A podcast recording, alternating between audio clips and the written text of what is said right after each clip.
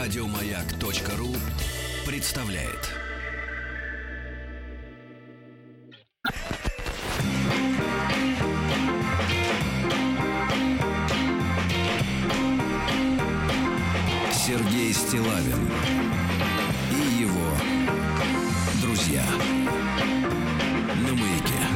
Друзья, сегодня у нас среда. Это прекрасный день для того, чтобы понять, что половина недели уже позади. Скоро выходные. Здравствуйте, Владик. Доброе утро. Здравствуйте, Ольга. Доброе утро. Ольга Дори. Сегодня, когда она вошла и начала раздеваться, потому что она носит много всяких э, шмоток. Я Вот. две курточки, это очень удобно. Две курточки, я Да. понимаю, да-да-да. А У папы Карла, папе Карла обещали тысячу таких же курточек. Так вот, он остался с носом с деревянным своего сына. Но я всем слушателям советую одну тоненькую Да, курточку, да, на я понимаю, да, да. Но по- когда Ольга начала раздеваться, значит, э, под э, второй курткой оказалось, э, что у нее такого цвета э, слегка фисташковый блузон. Так. Блузон, да? С э, не слишком большим А вырезом. Музыка понравилась. Вот. А Я сзади, никогда не ношу А сзади вырез. на шее между плечами была прозрачная силиконовая полоска. Я думал, что это модный аксессуар, но пошутил и сказал, что вот у вас от, из магазина осталась какая-то, э, значит, вот ленточка Я такая. вчера да? в 10 часов вышла из магазина вечера, чтобы все это А купить. вошли во сколько? Э, вошла в 8. Я два часа ходила, все это В искала. это время ты могла детям почистить картофель. Это правда. Конечно. Да, вот У меня твои- папа гостит сейчас. Мгм. папа Поэтому тебе не хочется бывать дома, потому что там папа, я понимаю. Я пришла, дочери. легла спать, и в Да. 5 утра встала, чтобы вам все это... Так э, как вам удалось купить на себя что-то с вашей девяточкой в магазине? Потому что обычно, я так понимаю, вам там нечего делать. Но вы же сказали, что я похудела. Да, спасибо. в груди. Спасибо. Хорошо, значит, ребята, а теперь хорошая новость для всех. Для вас я, э, честно говоря, в новостях э, не расслышал. Может быть, вы более внимательны. Вот, э, оказывается, что на прошлой неделе, это так, просто как факт. Я даже не хочу обсуждать, потому что все, все мы не идиоты. Значит, э, чтобы нам, нам достаточно одной цифры, чтобы мы сделали свои выводы. А, до меня просто дошло уже от пересказчиков, Так. что на прошлой неделе, по-моему, министр экономики или что-то там, я вот не понимаю эти названия, Минэкономразвития там и другие какие-то есть вот эти вот организации, у них названия такие незапоминающиеся. Может быть, специально, чтобы не запоминали, но неважно. Короче говоря, есть мужчина Орешкин прекрасный. Он Дмитрий сказал, он сказал, точно Дмитрий, мне кажется, Максим. Максим, Ну ладно, неважно. проверим. А, ну, неважно, какой-то из них. А, Вот, он сказал, что э, для России на 2017 год э, средний класс, в зависимости от региона, от 20 до 30 тысяч рублей в месяц. Максим точно. Максим, да? То есть 30, это, видимо, Москва. Поздравляю вас. Ну что, как не весело. вы 30. сказали. Вес- веселье, оно в душе. Каждому. Сергей Да, Ольга, вам давно, Поэтому я давно не... перепутала его имя. Да, вам давно не 30. Давно. Да, значит, Зато а, я похудела. Ольга, Ольга, значит, у нас есть, э, завелся постоянный слушатель э, в Казахстане. Зовут его Арман. Он написал нам уже несколько писем, но я смотрю, пристрастился уже к нашему такому диалогу. Я так понимаю, он, у него так называемое отсроченное или отложенное прослушивание Он в травит подкастах. насекомых. Нет, э, насекомых тра- травят другие. Он писал о том, что с бабушкой воспитывался, А, и да, отец, да, да. отец тут нарисовался. история. Отец у него, да, мальчику 22 года, но, но учится хорошо, он в Казахстане живет. И вчера у нас была тема дня, Ольга, на тему, э, извините за тавтологию, э, Конституции. Вчера был день Конституции. Вы, конечно, не в курсе, вот, да и не должны, потому 12 что... декабря. Вот, ну, я понимаю, что вчера был Вчера 12, был 12 декабря. декабря. Это я Господи, понял. Тут я не перепутала. Так вот, а, и в этой нашей конституции, которую принимали в 93-м году, вы, наверное, тогда были в Туле или в Америке? В 93-м году. Э, В 93 году я поступила на первый курс химфака МГУ. В Москве были. В Москве, И встретили своего первого амбарцумена, да? Да. Ну, не Понимаю. так, но примерно. Ну, примерно, да-да-да. Хорошо. Но вы недолго за- не засиживались на кафедре, я смотрю. Так вот, и в это же время у нас принимали Конституцию, в которую сейчас один из ее авторов хочет включить обязательно статью, что брак — это союз мужчины и женщины по любви. Это союз двух сердец. Минуточку. Ага. А, вот. а, Это ну, когда за- без документов. Но, но Без там есть, документов двух но там есть три- с символическим номером 13 статья, где написано, что в нашей стране не должно быть идеологии. Ну, то есть они могут быть разные, но ни одна не должна доминировать. То есть у нас должен быть такой идеологический раздрай. Это прописано у нас в нашем основном документе. Поэтому, когда люди задают вопрос, куда мы движемся, ну вот написано, что никуда не надо двигаться. Каждый к себе. Ну вот, да, в итоге лебедь, рак и щука, как вы понимаете, ВОЗ на месте. Так вот, а, и мы разговаривали с аудиторией на тему, какая у нас должна быть идеология, но поскольку это вопросы глобального философского мышления, а не бытовухи э, с утра во вторник, то, конечно, предложений э, грамотных не поступило, философы спят в это время, вот, а все остальные мыслят все-таки категориями обычного нормального человека, который живет семьей, работой, там, не знаю, планами, но не дальше, мне кажется, чем на три года. Не, не видел еще ни одного, который бы мне на полном серьезе сказал, вот через 20 лет я планирую. там. Я бы тогда сказал, я тогда феврале. 0,3 бы вызвал, 0,3 бы вызвал бы тогда по дисковому телефону, чтобы бригада приехала. Так вот, а, э, товарищ Арман не унимается. Значит, он рассказал нам свою историю, да, и вот э, маленький комментарий к теме дня. Доброго утра всем. По моему мнению, можно привести такую типологию идеологии. Какие бывают? Первое — братство. Второе — равенство. Третье — свобода. Это пишет 22-летний молодой человек, который не вырос в Советском Союзе. Он родился в Казахстане уже вот в отдельной, так сказать, части этой большой Она немного страны. читала французскую революцию. Да, сейчас в США действует идеология равенства, пишет Арман. Белые и черные равны, нет никакой половой, национальной дискриминации и так далее. Так, ну, за исключением Вайнштейна который э, пользовал именно женщин, дискриминируя их по производственному признаку. Европа выбрала идеологию свободы. Разрешают однополые браки, полная свобода мысли, освобождение от всяких форм морали. Вот видите, излагает как хорошо. Для России и для стран бывшего СССР остается выбрать братство. Большими буквами. Братство. С этого года мы, народ Казахстана, заметьте, не казахи, народ Казахстана, потому что в Казахстане много национальностей. Да-да-да, там, по- по-моему, Конечно. 11 языков э, при- признаны чуть ли не государственными. Да. Ну, я могу путать, ребят, но что-то в этом роде. Значит, выбрали новую программу. Она называется «Духовное возрождение». А теперь суть. Для того, чтобы духовно возродиться, пишет Арман, мы, то есть вот он как бы от имени вот всего народа нам тут В заявляет. индуистском смысле. Не надо индуистов сюда привлекать. Они Я за горой. понять, мы- Они мы за горой. Значит, человек в 22 года уже политическую доктрину Тихо, придумывает. Не придумал, а он обосновывает. Он- Он, Обосновывает. рассказывает нам то, что видит по телеку. Значит, для того, чтобы духовно возродиться, мы Когда будем... бабушка разрешает смотреть телек. мы будем переходить на латиницу.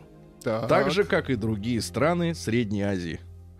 Да, духовная связь между странами Средней Азии, вот наша казахстанская идеология. Пишет 22-летний Арман, но я понимаю, что он не имеет да, никаких ни юридических, ни моральных оснований говорить за всех, и, за, и, в частности за устроителей вот этого перехода на латиницу. Мне, как э, э, человек, который рос с кириллицей, э, конечно, сам этот переход чисто в эмоциональном смысле, он м, чужд Мгм. Э, И, в общем-то, не, я не скажу оскорбителен, ничего такого нет, но немножко так вот э, осадок грусти вызывает. Э, Во-первых, я хочу сказать Арману, что латинский алфавит не является, э, в общем-то, а- основой для духовного возрождения, потому что он не имеет никакого отношения к культуре Средней Азии. Дело в том, что я так слышал одну версию, что этот переход для того происходит, да, э, чтобы якобы туристам и вообще людям, которые смотрят со стороны на Среднюю Азию, вот Мгм. надписи на, Было на латыни были комфортнее. Но я э, скажу вам, как человек, который, для которого русский язык родной, э, когда я приезжаю в Казахстан, а я много раз бывал, и с удовольствием там и у нас есть и друзья, и очень хорошие люди, на самом деле, живут, и приветливые, и замечательная кухня, и с удовольствием вот вспоминаю нашу поездку в прошлом Ну да, году ш- на Байконур. шикарная. Да, и я могу сказать следующее. Надписи на казахском языке, выполненные кириллицей, они мне чужды абсолютно. И я не представляю себе американца, который увидит э, знакомые буквы в незнакомых комбинациях, чтобы он проникся каким-то более э, теплым чувством, чем если то же самое он видит на кириллице. Вот это, мне кажется, какой-то... А что же делать? У них же новая письменность, да? Ничего, Она не так я не лезу в их, создана. в их хозяйство, это их выбор. Возможно, с точки зрения соседей каких-то, да. Хотя, мне кажется, самый большой сосед все-таки Россия для Казахстана. Вот почему бы тогда сразу не перейти на иероглифы? Э, Ведь, э, э, ведь Это чуть правда. южнее Китай, Китай. не за горами, вернее, за горами. Да, да. Ну, это так, мысли вслух. Арман, спасибо вам большое за дискуссию. А теперь о важном.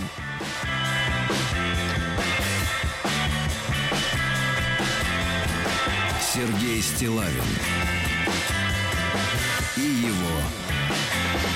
друзья. На маяке. Друзья мои, вот э, не знаю, бывает ли у вас в жизни такое ощущение, вот, что всю сознательную вот э, юность, а потом зрелые годы, да, есть у вас э, какая-то вот песня, которую вы услышали в ранние годы, и она вас всю жизнь, в принципе, э, ос- не оставляет равнодушным, выбешивает. Орленок. Не надо А, печалиться. у вас У, ка- у вас свое. Вся жизнь Нет, я, впереди. я че- я честно, не, не И я так и жду до сих пор, главное. Э, э, Ждите. Надейся Ждите, видите, жди. уже начинает, как говорит наш друг Рустам, уже рубашки налазят на вас. Магазинные. Так вот, э, шучу. Так вот, друзья мои, я честно не под эту новость, вот эту сентенцию вам сказал, честно, всю жизнь я, э, я с- не то что с подозрением, я, мне не нравилась эта мелодия. И мне не нравится э, Энни Ленокс как, Как женщина, с женщина. короткой Ну, у стрижкой. неё да. шикарный голос. И ее, и ее напарник крашенными глазами и с бородой, который всегда производил впечатление извращенца. Да? Любимая тема, Сергей. Валерьевич. Да я су- суть не в этом. Извращенцы поют извращенские Да песни. суть в том, что был такой поп-дуэт Eurythmics, с которым почему-то наш БГ, Боря Гребенщиков, э, закорешился в 80-е годы, и это все подавалось как сенсация. Ну, Хотя, пустили Борю, естественно, да, он записал хотя Eurythmics это, в принципе, поп-коллектив, и мне кажется, с точки зрения глубины материала, Насколько уж я далек от творчества э, аквариума, но тем не менее, все-таки аквариум другого уровня Сережа, группа, ну, чем, чем Eurythmics. продакшена, скорее, Ну, он понятно. из-за этого поедет, Ну понятно, но конечно. все равно в любом случае это не сопоставимо. Это все равно, что я не знаю. э, Хворостовский записывался бы у Киркорова. Ну да. Примерно так. Э, Вот. Но другой уровень просто музыкантов, другой. И вот мне всегда вот эта песня Sweet Dreams, давайте напомним нашим слушателям, потому что вот эти ритмы, как только это начинало играть на радио, ребята, у меня судороги начинались всю жизнь. Я никак- Но ей, во-первых, перекормили. Да. То есть нельзя так... Нет, а во-вторых, вот этот вот э, бабский голос, вот этот холодный, зычный, Она вот да, чуть-чуть. очень прям поет, мне кажется.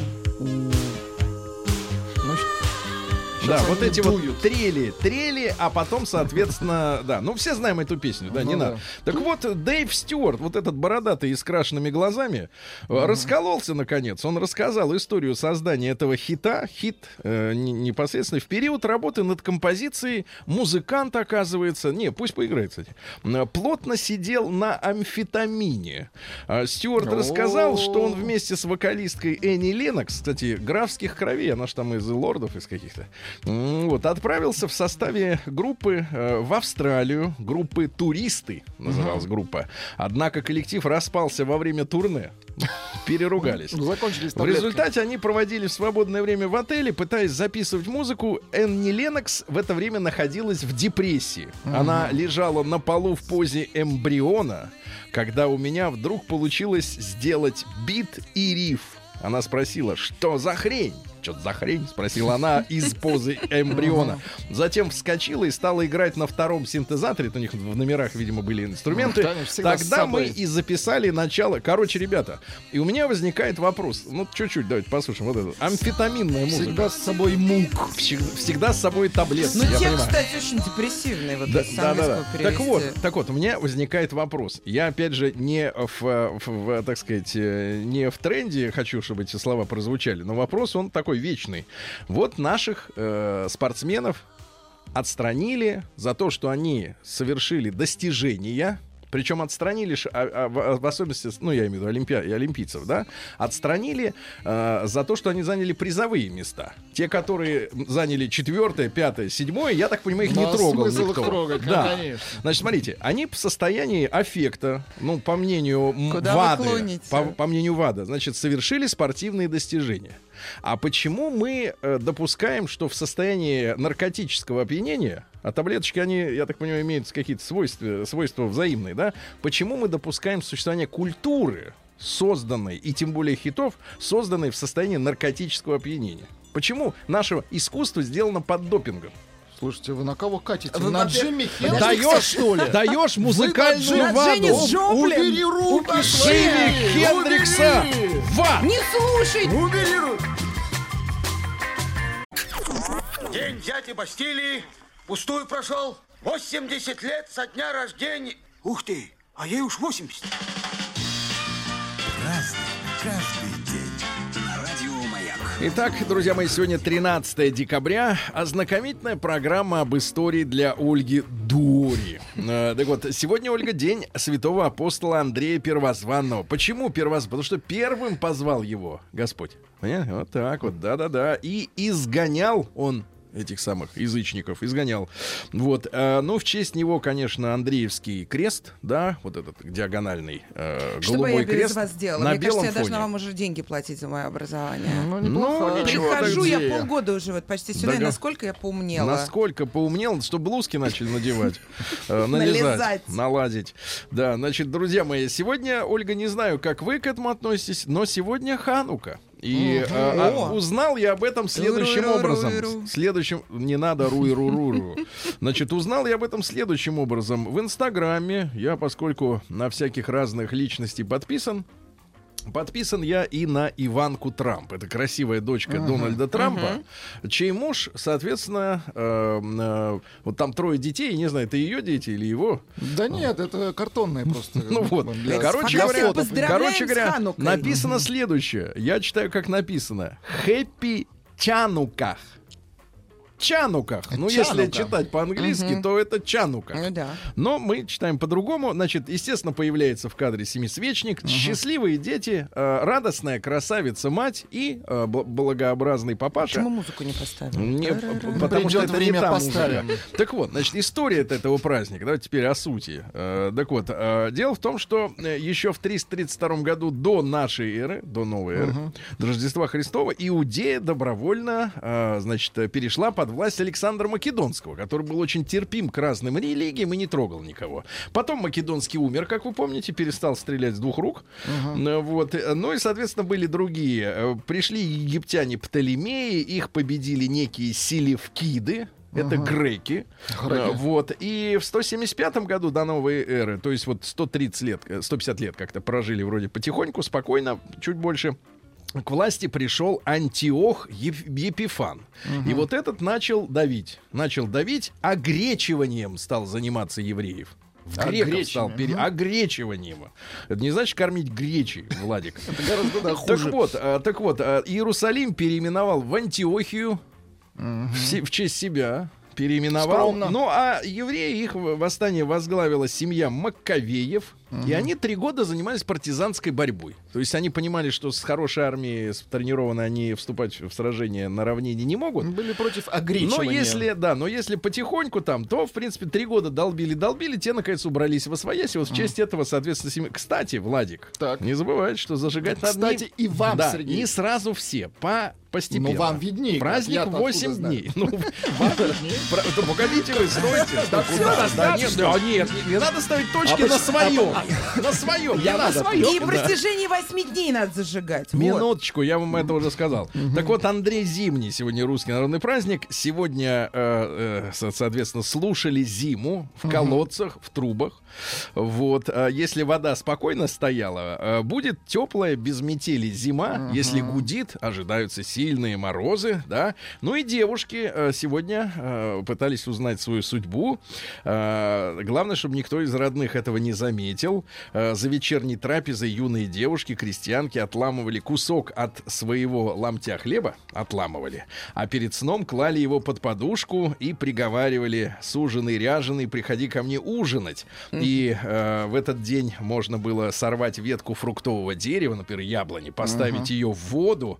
Если чтоб она она, расцвела. если она на Рождество зазеленеет, если, то в этом году девица выйдет замуж. Понятно, Владик? Понятно, ну, вам что не это зазеленеет. не грозит, а вы Друзья, можно как-то попроще? не обламывать? Ну, куда-то пойти, ж мужика встретить, а не с хлебом бар. спать. На, на перекресток сходите. В пятерочке много мужиков. Особенно после шести вечера. Нет, я вам скажу, в одном ресторане Москвы Вот тут, очень много э, Сергей, вам написали за Хануку, спасибо. Так вам спасибо, что Семен Так поздравляем. Семен Маркович э, понимает. Да, а Давида Марковича поздравили. А Котлера Марка поздравили. Не семисвечник, а восьмисвечник. Вот так вот. Что вы не знаете своих традиций? Погодите, как в смысле? Ну вот, пишет. Ну, это уже какая-то, извините, коррекция. В 1553 году Генрих IV, давайте снизим градус дискуссии. Ну, 740 как да. раз. Э, король, король Франции, первый из династии Бурбонов, отсюда все. Бурбон, правильно, у американцев же Бурбон Бурбон. они пьют, да. Да, да, да. Лидер гугенотов, кстати, в конце религиозных вой- э, войн во Франции. Ну и убил его католический фанатик Франсуа Равальяк. Значит, ну что значит фанатик? Убил, потому что чувствовал в него врага, да и все, он же фанатик. Ну вот. Э, Значит, там история какая, что умерла у него мама, и Генрих стал королем Наварры. Это вот область, да? Под именем Хорошо, Генрих. что не Нарнии. Слушайте, я смотрю, вас задело это самое, за живое. Да. Да-да-да. Ну, короче, зарезали его, да и все.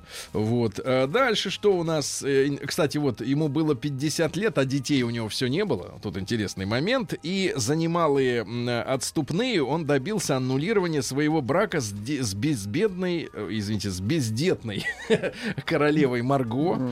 Вот. а, Представьте, 600 тысяч золотых ЭКЮ заплатили в 1599 году. Я не знаю, сколько это миллиардов. Ну, это тонна. За то, чтобы развестись, вы представляете? За развод 600 тысяч золотых IQ. Э, Ну и, соответственно, э, женился он на Марии Медичи, подружился с вот этими с банкирами, да. Э, Вот, ну и после этого у него как раз и родилась. Ему э, было уже почти 50, а ей только 27, хотя по тем временам 27 тоже уже. Да, это да, Да это и конечно. сейчас Густо. в вашем возраст. мире. В каком нашем вашем, мире? а Нет, в в вашем. нашем Ну, мире женщина начинается от 33. В вашем мире, где сегодня праздник. Почитываю я ваш инстаграм. Да, там так и Много написано. там- От 33.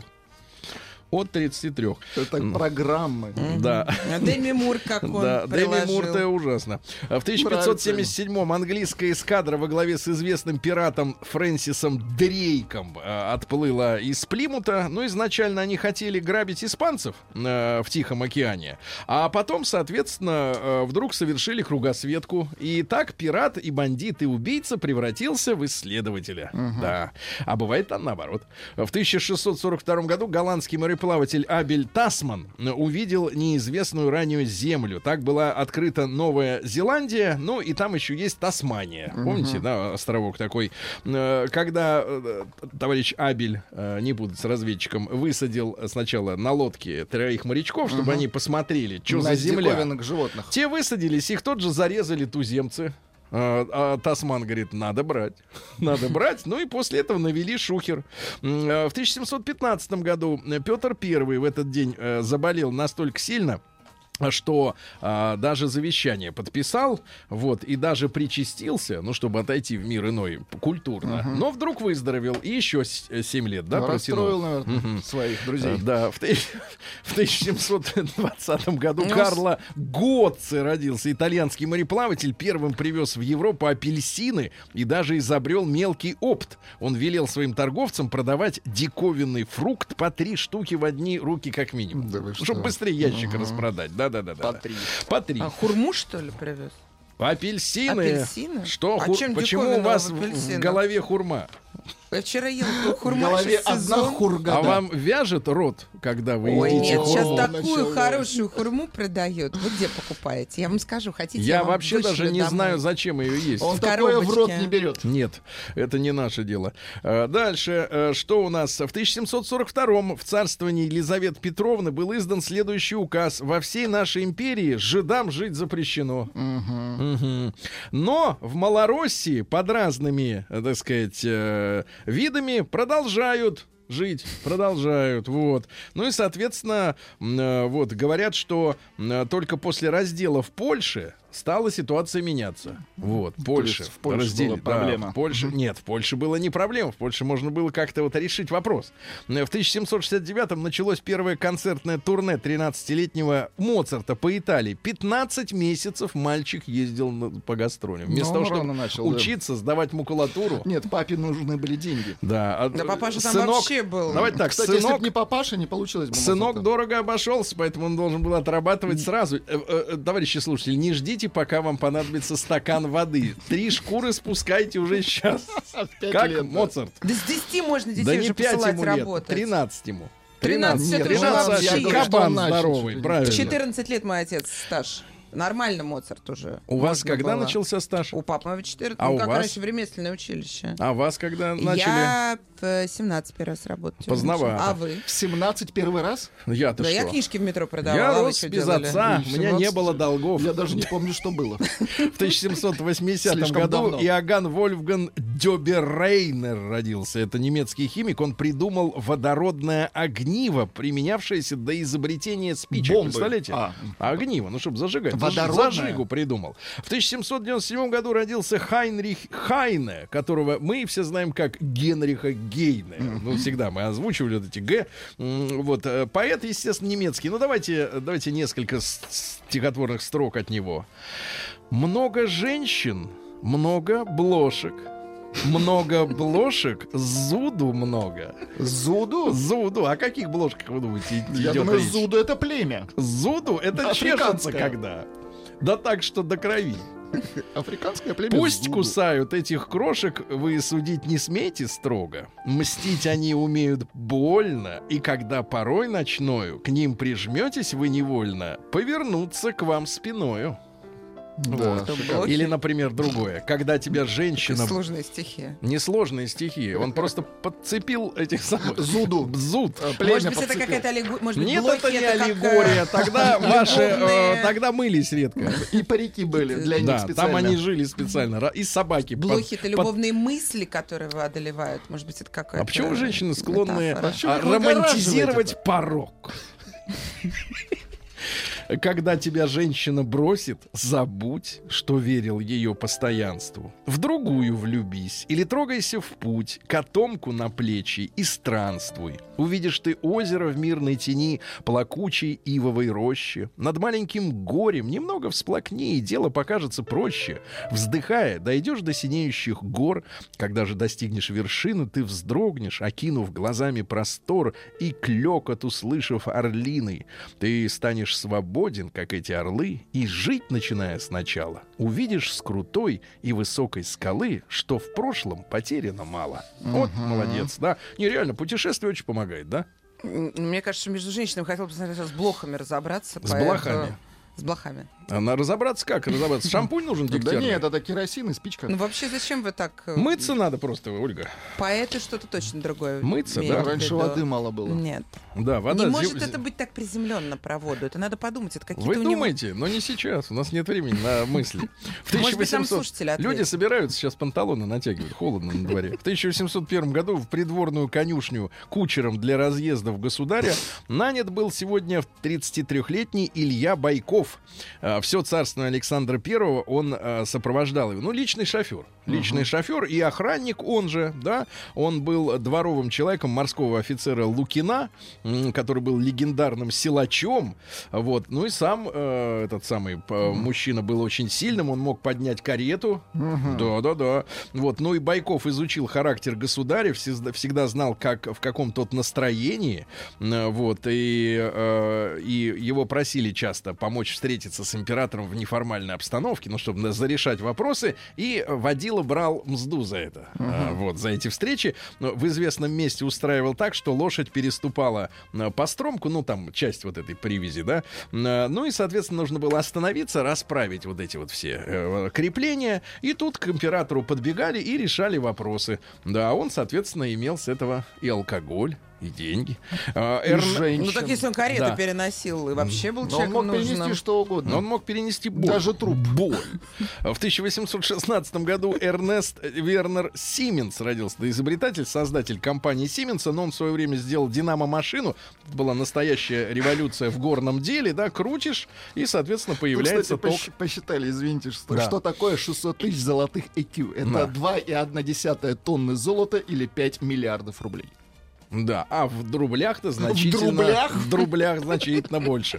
Ну и в 1846-м Николай Александрович Ярошенко, наш художник-передвижник, чем он прославился? А прославился он, как и все спекулянты, тем, что он нарисовал то, что до этого никто не рисовал. Он нарисовал Коня? кочегара. А, кочегара. кочегара. То есть до этого рисовали ангелов, дев и людей. День дяди Бастилии пустую прошел. 80 лет со дня рождения. Ух ты, а ей уж 80. Разный, каждый.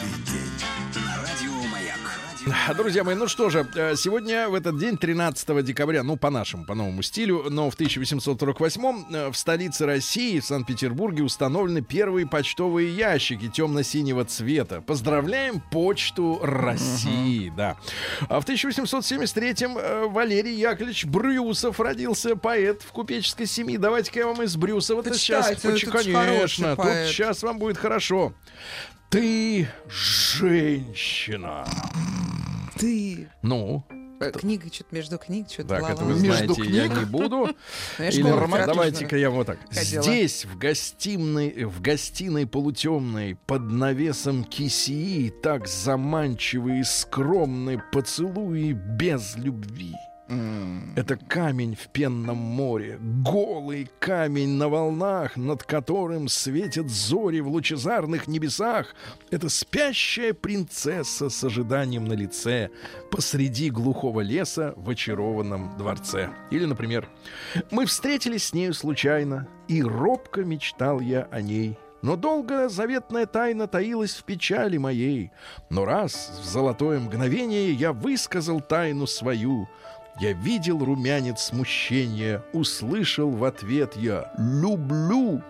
И вспыхнули трепетно взоры, и губы слились в одно. Боже. Вот старая сказка, которой быть юной всегда суждено. Ну, а Прекрасно. это одностишье это его Однотишие самое. не будем. В Нет? 1876 году Николай, бледные. минуточку, Николай Николаевич Духонин, э, э, генерал, э, лейтенант и последний главнокомандующий дореволюционной русской армии, человек, который пострадал от революционных солдатов и матросов.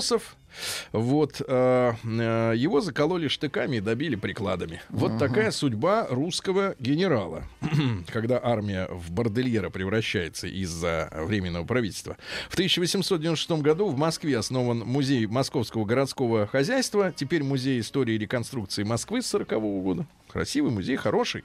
В 1903 году Евгений Петрович Катаев родился. Кто такой Катаев? Товарищ Петров.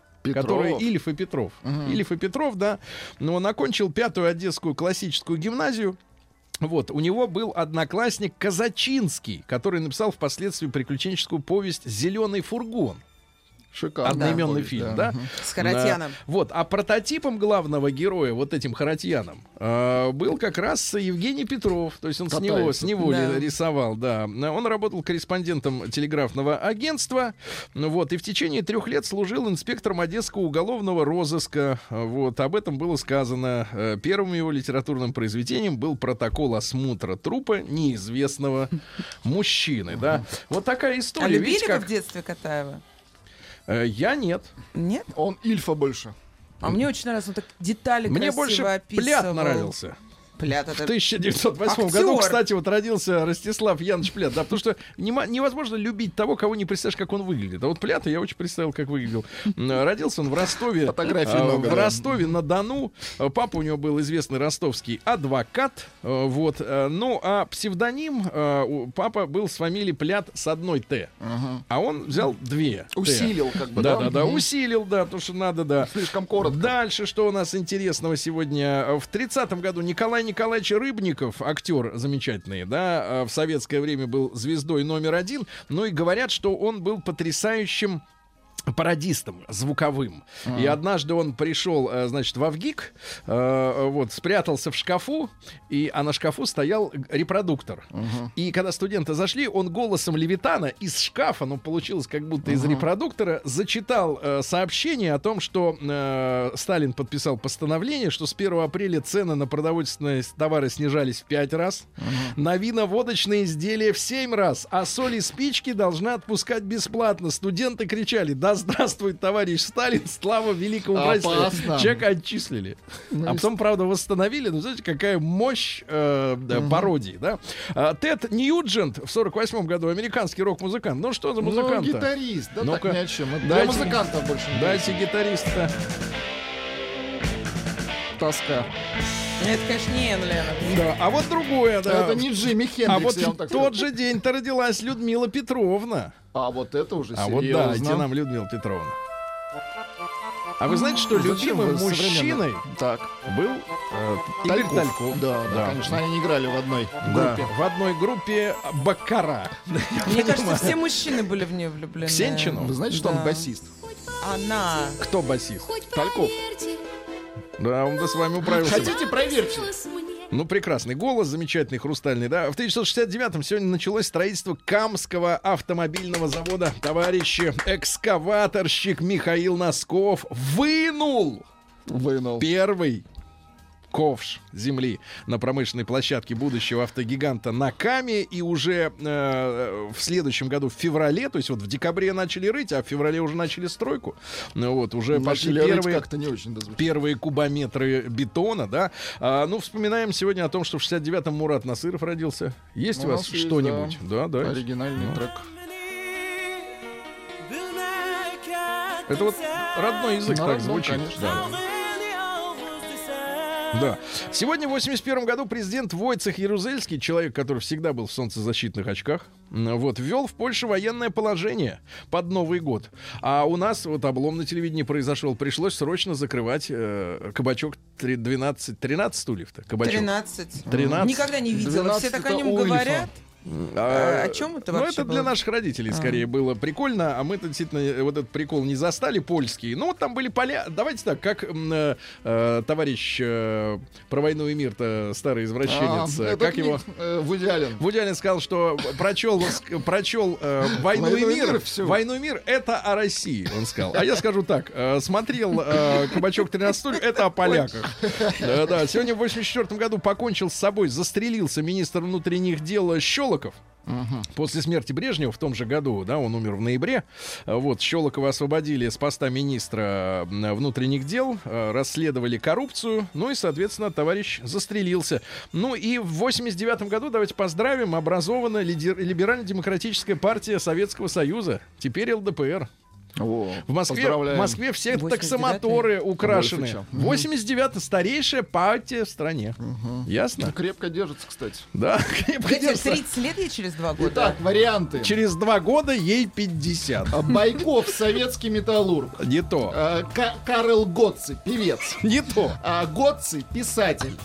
Кто? Драматург. Да. Любовь к трем апельсинам.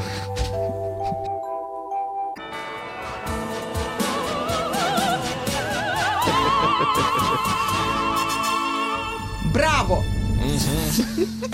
Не за что. Ну, не- Сейчас, сейчас. ну, верните мне вот того музыканта. Новости региона музыкант. 55. Тихо. Давайте-ка самое интересное. Мужчина раньше пел про Давайте Омск, самое. Он интересное. отдыхает. Минуточку, из Омска новости. В центре Омска установили 9-метровую еврейскую ханукию на хануку. Ну, хоть где-то. Ну вот хоть где-то вам, я понимаю. Дальше в Омске бьют дорожников, которые убивают снег. Пока не как птицу, пока просто бьют. Пока просто бьют. В Омске придумали усеченный вариант метро. Там есть одна станция. Метро теперь, говорят, будет три. Такой шоурум. Будет, я бы их поставил в виде треугольника, чтобы люди могли ездить по треугольнику. Да, но поворот будет слишком резкий, конечно. А, черные лесорубы уничтожили в Омской области, а там их и так нет деревьев на миллиард рублей. Бывшая санитарка, а вот это напоследок, Омская область осталась без премии за успехи в развитии регионов. Числа 40 регионов, которые признаны лучшими по развитию, Омск, естественно, Не не, вошел. Омские собаки переходят дорогу по пешеходному переходу, это неудивительно. Собаки переходят, а люди не Молодцы. хотят, как собаки. Ну и, наконец, бывшая санитарка психбольницы Поставьте в Омске. Это она звучит музыка. Подожгла свою квартиру. Так. Да и умерла.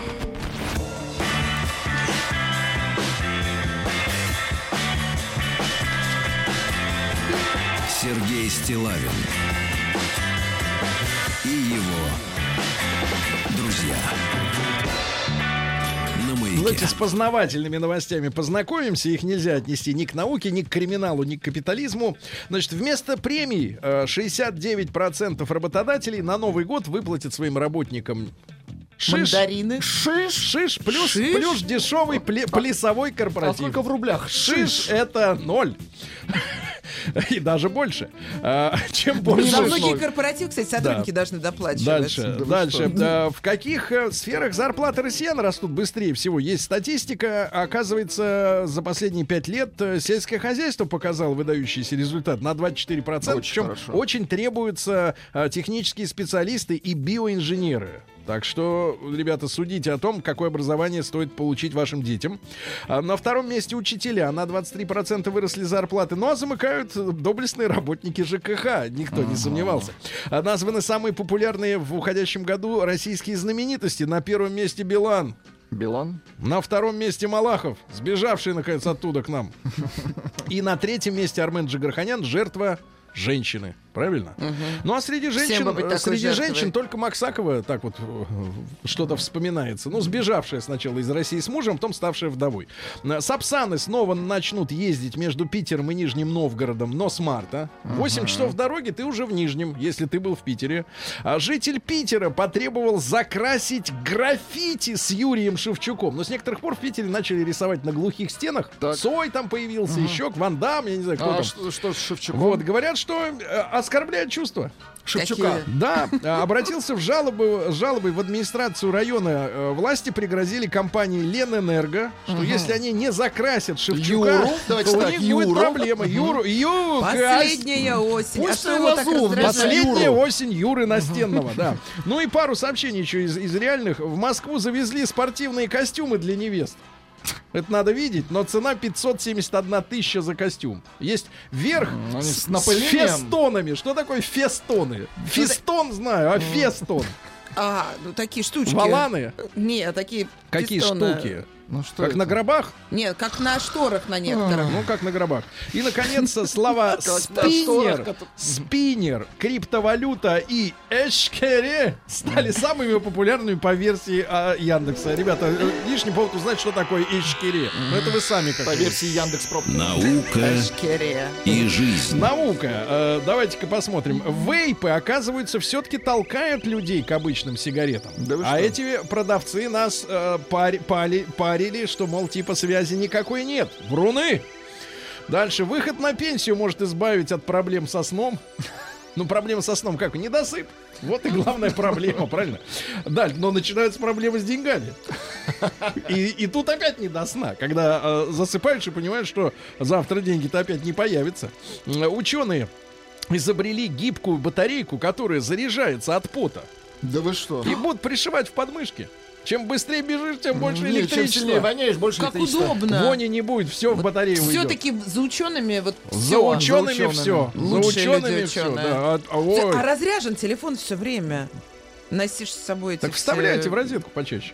Вставляйте, Значит, да, нейросеть, нейросеть научили заменять лица порноактрис Так. на знаменитостей. О, А специалисты говорят, что это очень опасно. Очень, конечно. Очень опасно, да. Ну и пару сообщений еще, ребята. Ну, Во-первых, ученые раскрыли секреты психики самых долгоживущих людей на Земле. Такие живут э, в деревеньке Чиленто в Италии. Там в среднем женщине 92 года, а мужику 85.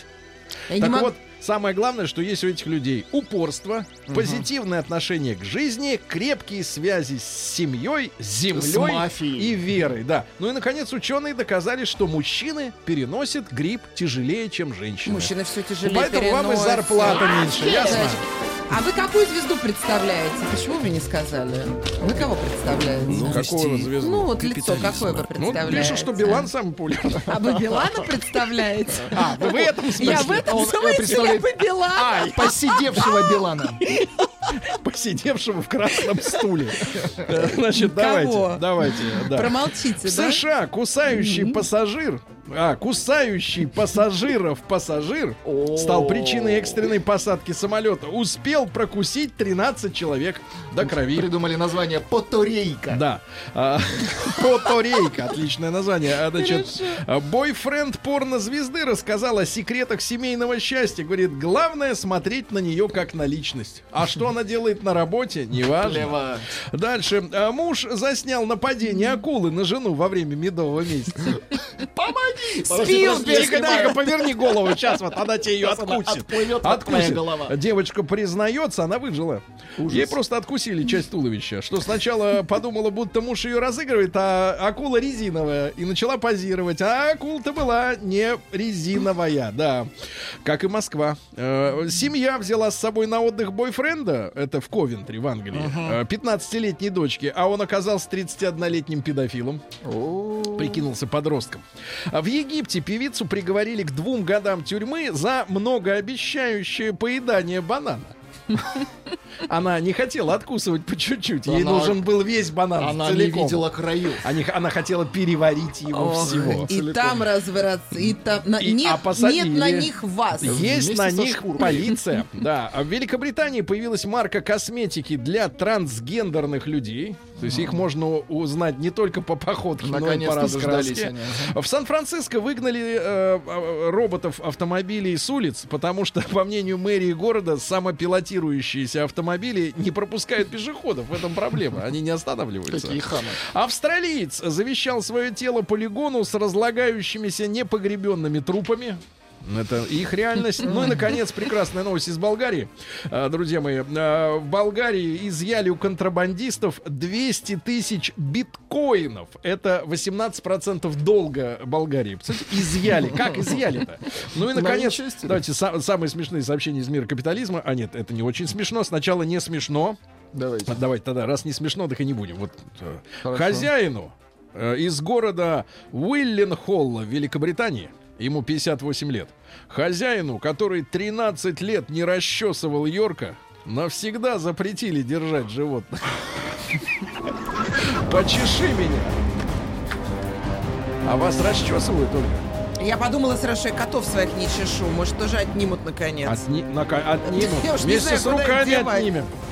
Оторвем. Хотите, вам отдам? Россия криминальная. А теперь Россия. Здесь все серьезно, друзья мои. Давайте-ка. Житель Нытвы. Найдите быстро, где это. Нытва. Продал чужой мотоцикл, который ему дали ремонтировать. Починил и продал. Город в Пермском крае. А, на одноименной Пермь. реке. На одноименной реке. Пермь. Переводится как зеленая вода. Город молодости моей. Жительница Забайкалья по ошибке отравила своего сына алкоголем. Да и спрятала тело в курятнике. По ошибке По ошибке. Не того хотела травить. А, Вчера новость вот облетела э, всех и вызвала ажиотаж. Обезумевшийся, извините, просто обезумевший, обезумевший Купчинский, это район в Питере, а, на юге. Знаменитый. Невролог напал на витражи Исаакиевского собора, говорил, что внутри демоны, а когда подбежали полицейские, он орал, что вы бесовские слуги. Над- Увезли в психушку. Дальше. Э, Москвич сядет в тюрьму за убийство фазанов. Ребят, первый раз э, такой случай серьезный, когда действительно посадят, причем посадят на три года. А фазаны где были? 12 фасадов убил в Фазанов. вольере. Фазанов. Пьяный мужчина Кашинцев залез в вольер, по очереди отловил и убил Ну, 12 курятина птиц. захотела. Да. Задержана банда разорявших банки топ-менеджеров. Дальше. Откуда они, эти В топ-менеджеры? каком банке? А слушайте, а им мало было, что они были до этого. Подсчитано количество паленой водки в магазинах. Оказывается, более 60% водки превосходит требования ГОСТа. У нас мало паленой. Есть, отличная есть отличная. Бомж заживо сварил двух бездомных р- ради ме- металлолома. Ученица сообщила о бомбе в Хабаровском лицее, чтобы не писать контрольную. Хорошо. Пожилого жителя Берестовицкого района задержали в- по, подо- по подозрению в поджоге супруги в пальто. И, наконец, гениальное сообщение. Тагильчанин. Тагильчан. Тагил. Коля оттуда? Коля? А нет, Сурингоя. Тагильчанин выстрелил в кота из ракетницы, но сжег 25 квадратных метров склада. Придурок.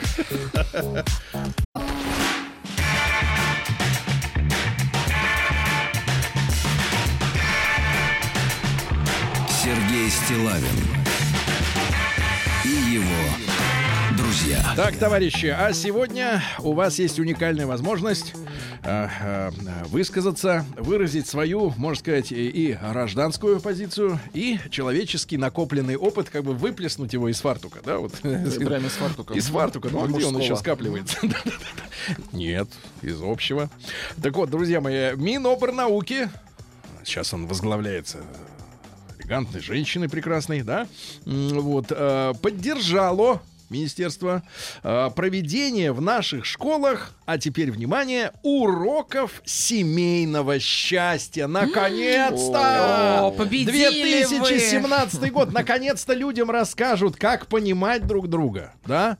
Как прощать, что нельзя Два прощать. сердца, две судьбы слились в одну в этот день Минутку, мисс Найм. Обнимемся. Так вот, так вот, Мама друзья мои. жениха. Семьеведение. Минуточку. Семьеведение. Научите молодых, Я понимаю, вам, жить. вам три раза как говорили это все, вы три- с третьего раза запомнили. Понятно. Ну, еще Так голубей вот, отпускать. так вот, друзья мои, к- говорят, что к созданию семьи нужно специально Ох, готовить. готовятся. Готовить. Ну и, наконец-то, вообще В лагерях. Вопрос еще поднимал Павел Астахов, когда был омбудсменом детским, да. Э, Вот, э, поддержали товарищи в регионах. Вот. Ну и, соответственно, вышли с инициативой, и Миноборнауки тоже поддержала проведение в школах уроков семейного счастья. Итак, М1 на номер 5533. Давайте так, э, вопрос поставим. М1 на номер. Вам действительно не хватало перед свадьбой знаний о том, что как устроено Ой, и работает. Не хватало. М2. Всего хватало. Научила мама, научила р- жизнь, научили а, сокамерники. Как же так быть счастливым, а? И, наконец, большой разговор. Ребята, а вот теперь большой разговор, действительно. А, давайте, поскольку эта программа уроков семейного счастья сейчас будет наполняться содержанием, вот давайте сос- на- составим статьи такие в это пособие учебное, да? Что должны знать школьники о будущей семейной жизни, что поможет им предотвратить, например, развод, конфликты, ссоры, битье, морд. Э, э, Плюс семь девять шесть семь сто три пять пять три три. Итак, что должен узнать школьник на уроке семейного счастья? К дискуссии при- приглашаются только те, кто жил в семье в собственной. Остальные горлопаны сидеть и слушать. Сидеть и слушать, что старшие говорят.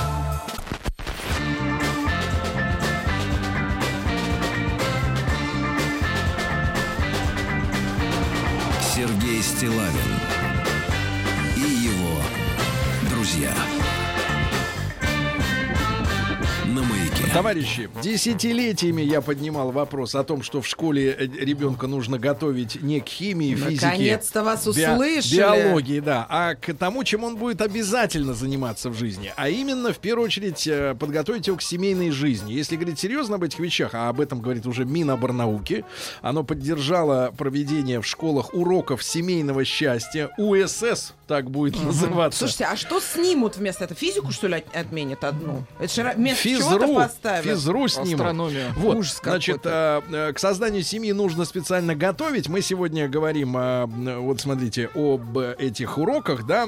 Давайте наполним их смыслом, потому что действительно, ну, давайте, взрослые, если все люди, я могу долго шутить на эту тему и там прикидываться шовинистом, но если серьезно, э, то говорить надо о следующем. У женщин и мужчин в силу разного развития психологии, взглядов на жизнь, ну, вот разная история, да, не только физическая. А у женщин и мужчин разные словари. Мы одни и те же вещи, многие, называем разными словами. Женские некоторые слова, э, то, что они вот как они описывают, например, свои желания, они коробят мужчин. И наоборот, э, то, что говорит мужчина, женщина говорит, это занудно и так далее. Э, надо научиться, научиться общаться, во-первых, мужчинам и женщинам, да, понимать язык друг друга. Это очень важно. Это вот мое личное предложение, да, переводить надо то, что... Смысл. Слушайте, Да. а уроки женского и мужского Да. после английского и французского, Да. кстати. Уроки Ну, смотрите. русского, английского, Французский нам не женский, нужен. Значит, мужской. Смотрите, женщины, Диктант если говорить серьезно, если говорить писать. серьезно, я сейчас скажу и заткнусь, и будем слушать только нашу аудиторию, да, и читать ваши сообщения. Если, если говорить серьезно, да, то э, у женщин на таких уроках, это вот совсем серьезное предложение, нужно им объяснить, что мужчина туповат, и что нельзя полагаться на его некую интуицию и на передачу мыслей при помощи телепатии. Надо объяснять мужчине, что ты хочешь, Что ты чувствуешь? Нравится тебе в этот момент это или не нравится? Потому что не надо через полгода говорить, что мне вот это не понравилось. Надо говорить тогда и где ты находишься. Я думаю, что к мужикам сходные какие-то советы будут рекомендации от Джей. Кстати, э, Ольга, вас затыкают. Одно из первых сообщений, которое пришло сегодня на тему дня, это разведенке говорить не давайте, она ничего не понимает, раз три раза была замужем. Один из них был кто? Почему я, наверное, Амбарцумян. знаю.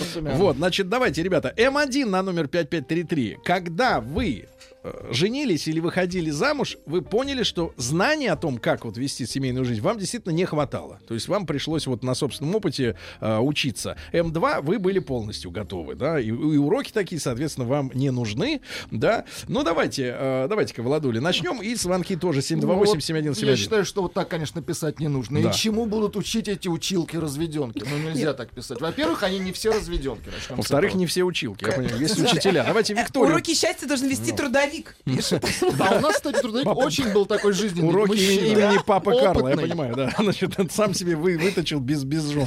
А, давайте Ви- Викторию послушаем из Москвы. 3-4. Ви- Виктория, доброе утро. Доброе утро. Вика, сколько раз ты была там, замужем? Ну, один, и слава богу, что не так много, и надеюсь, что, может быть, это будет окончательный. Надеешься. Да. Так вот, на, первый формальный вопрос. Да. э, Ты была готова в плане знаний, понимания, что Я как? так думала, что я приду, и я вообще прям все у меня получится, и будет, ну, красота прям неописуемая. А на деле получается, что ты приходишь, и ты просто зеркалишь отношения, которые у тебя были в семье. Потому что ты не можешь по-другому. Ты не видишь другие модели. И я, и знаете, я точно считаю, что это полностью профанация. Если этот урок ведут, то ничего, никакого может Не, минуточку, но есть же какие-то вещи, которые надо усвоить в обращении с мужиком.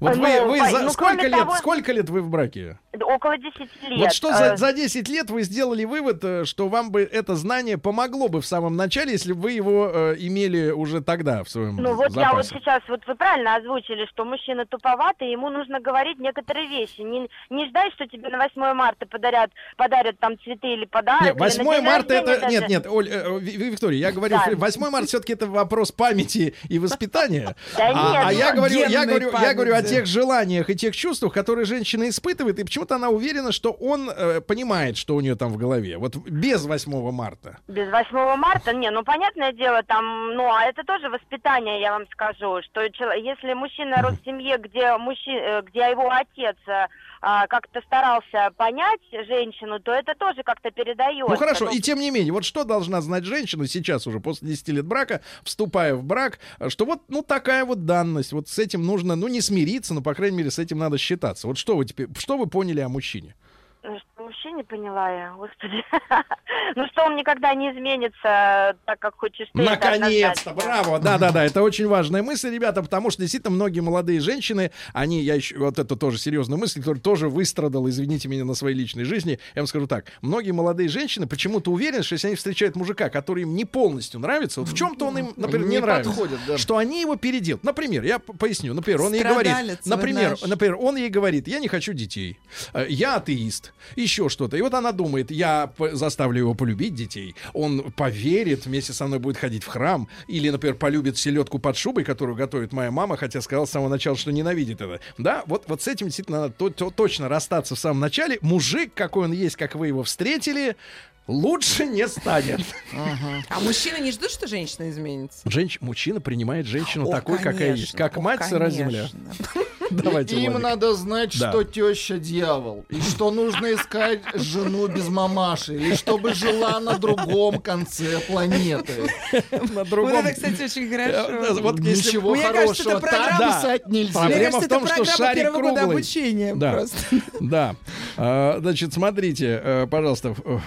Э, э, Слушайте, а как Читай- будут вести? читайте, Может Ольга. быть, водить по, шко... по семьям Как счастливым? вводить, мы тоже учимся Представляете, без там, педагогов. Например, сегодня идем Значит, на улицу давайте. Ленина, Кстати, э, пишут, квартира что в- 15. в- э, во времена СССР были уроки этика и психология семейной Ну, ни к жизни. чему не я, кстати, привели. их помню. Да. Мы ничего не А понимали, потому что о чем нам нас, рассказывали. вел у нас вое- военный. Ре- Реально ничего. Мы не понимаем, Да. о чем они вообще говорят. Да-да-да. Э, А, Пишут, пусть смотрят э, в классах подборку Дома-2. Там все об отношениях разжевано. Просто пусть слушают песни Бузова, там все Просят рассказывают. вернуть уроки военной подготовки тогда в этой же связи. Хорошо. Вадика давайте послушаем из Москвы. Ему 30 всего лишь. Вадим, доброе утро.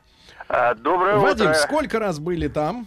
А, Сергей Валерьевич почему-то с утра задал фильтры входящих звонков. Кто был, а кто есть. Можно звонить? Я могу позвонить? Это вы про что? Про Про то, что семейную не жизнь. было, а сейчас. А, то что? Да, ну давайте, конечно. давайте, Вот. значит, э, Я могу- хорошо. Я могу так сказать, когда я был школьником, то ходили слухи, что в американских школах школьников учат одевать презерватив на банан. Ну, девочек, я имею в виду. Мне кажется, очень полезный навык в семейном счастье. А если говорить серьезно, и вот к вам, вашим словам, Сергей Валерьевич, что учить там, допустим, женщину, что нужно говорить и не ждать, то я считаю, что все очень зависит от э, типа темперамента, с которым мы рождаемся и с которым Неважно, друг мой, есть же Если- универсальный. Вот вы лично, на, вот на своем опыте, сколько вы в браке? Э, Я три года. Вот за три года вы что поняли о женщине своей? Вот что-то такое, что не знали перед свадьбой? Нет, все знал, все уже Все научила знал, все, жизни. все, все жизни. знал. Значит, давайте, ребята, М1 на номер 5533 не все знали. Учились на собственном. М2 знал все, как вот Вадик. Э, Думаю, Э, Владимир пишет, очень должны, как все семьи в квартиру, правильно брать э, э, ипотеку в квартиру. Ипотеку на квартиру. Александр- Я даже запуталась. Это действительно самое важное. Давай, давай. ипотека, конечно. Конечно. Думаю, в школе должны быть такие уроки, но вести их должны специалисты, педагог, психолог, медик, а не кто угодно, и когда получается хихоньки и хахоньки. Нет, и, и курс определенный должен э, вести участковый, чтобы говорил о том, что как люди друг А другу морду бьют. Я сразу Морду представила. Елену Малышеву и ее эту команду врачей. Ее свору. И заходят в это, да, да, дети, дети дохнут, я понимаю. Значит, давайте, Евгений из Москвы, 138 лет. Жень, доброе утро. Доброе утро. Жень, сколько раз были? А, Я женат как бы один раз. Сколько лет? Двое, двое детей, уже больше 10 лет. Что узнали про женщину вот э, за это время? Такого, что не знали. Ну, на самом деле, вот э, та тема, которая сейчас говорится, ну, я поддержу вот девушку, которая первый раз звонила, это будет полной воды профанация. Тем, тем э, почему, собственно, да, объясню. Друг мой, но мы же не говорим о том, что как, э, как хорошие вещи превращаются в формализованные. Мы говорим о том, что на самом деле, вот что вы узнали? Сейчас ваш звонок может кому-то помочь из тех, кто э, скоро, может быть, женится. Ну, Ну, вы, в, вы- школе, в школе, наверное, э, этому не научат. Это нау- этому научит жизнь, и, э, собственно, человек должен меняться в любви. Да? Вот в моем случае я менялся. как это меняться вот в любви? Ну вот э, были, были, были примеры, допустим. Переодеваться, ну, вот- что ли, я не понимаю? В, в ну, чем? нет, в конечно. чужое? Меняться, меняться характер, подстраиваться. Подстраиваться? Ну, под своих близких людей, да. Где-то себя может чем-то ущемлять. Ну, Мгм. потому что, потому что э, если лю- любовь движет э, и чувствами все это, да, тогда, собственно, человек и меняет. И ради детей, и ради жены. Учить меняться. Ну, я надеюсь, это не, не об уроках ак- актерского мастерства идет речь. Но девушки у нас сегодня поразговорчивые. Давайте Карину послушаем из Москвы. 36. Карин, доброе утро. Добрый день. Карина, Карин, А, сколько вы лет там замужем? Э, 10 лет замужем. О, тоже 10 лет. Давайте, Да. что вы И- узнали за эти 10 лет про мужика? Вот что женщинам неплохо знать изначально. Ну, во-первых, я не соглашусь с моментом, то, что мужчины не меняются. Я соглашусь с Евгением. Вы садист. Действительно... Нет, нет, ни в коем случае. Дрессура все-таки существует. Нет, Не, можно просто заставить его дрессура. На щемиться. самом деле пример. Вот абсолютный пример, потому что если а, мужчине есть возможность брать пример, и он как С кого? ну, разумен, со всех. И То есть подселить тестя, да? Нет, нет, это могут быть друзья, это могут быть сотрудники на работе. Просто когда я замуж выходила, у меня муж только закончил институт, ходил в футболочке, джемпере, джинсиках, и Ну. это был такой образ, который со мной, который работал, скажем, только в деловых костюмах, это было немножко очень сложно совместимо. В результате теперь я как бы, ну, комфортно чувствую себя в декрете, а муж совершенно спокойно руководит несколькими организациями. Погодите, ну разве мы, Нет. о- разве мы об экипировке говорим-то? Мы же говорим об отношениях это очень- между людьми. С- Вот, вот как раз мужчину очень важно, его очень меняет то окружение, как- в котором он находится, те люди, которые его окружают. Это зависимо не только в Погодите, семье. а вам-то что толку от того, что он ходит в футболке или, или в пиджаке оливкового цвета какой-нибудь там? Вам за- что это меняет в семейной жизни? Я не понимаю. Во-первых, возрастает уверенность человека в своих силах, в своих возможностях. Он становится спокойнее, уравновешеннее, у него появляются другие цели, он пытается э, зарабатывать другие деньги и растет. А растет он не только как бы финансово, он еще психологически меняется под этот э, новый образ жизни. Поэтому я считаю, что мужчина он должен меняться, если ему ставить правильные цели, не сразу требовать коттедж Карина. Карина, Карина, вам я жа- чипы, наверное, мне, мне очень жаль, что мы не видим э, э, ваше изображение. Я уверен, вы ухоженная и роскошная женщина. Но вашу запись я обязательно скопирую в MP3 нас себе на телефон. И каждый раз, когда у меня будет соблазн, я буду слушать его и успокаиваться. Вот ровно за то время, пока вы вот эту речь толкали, страшная женщина.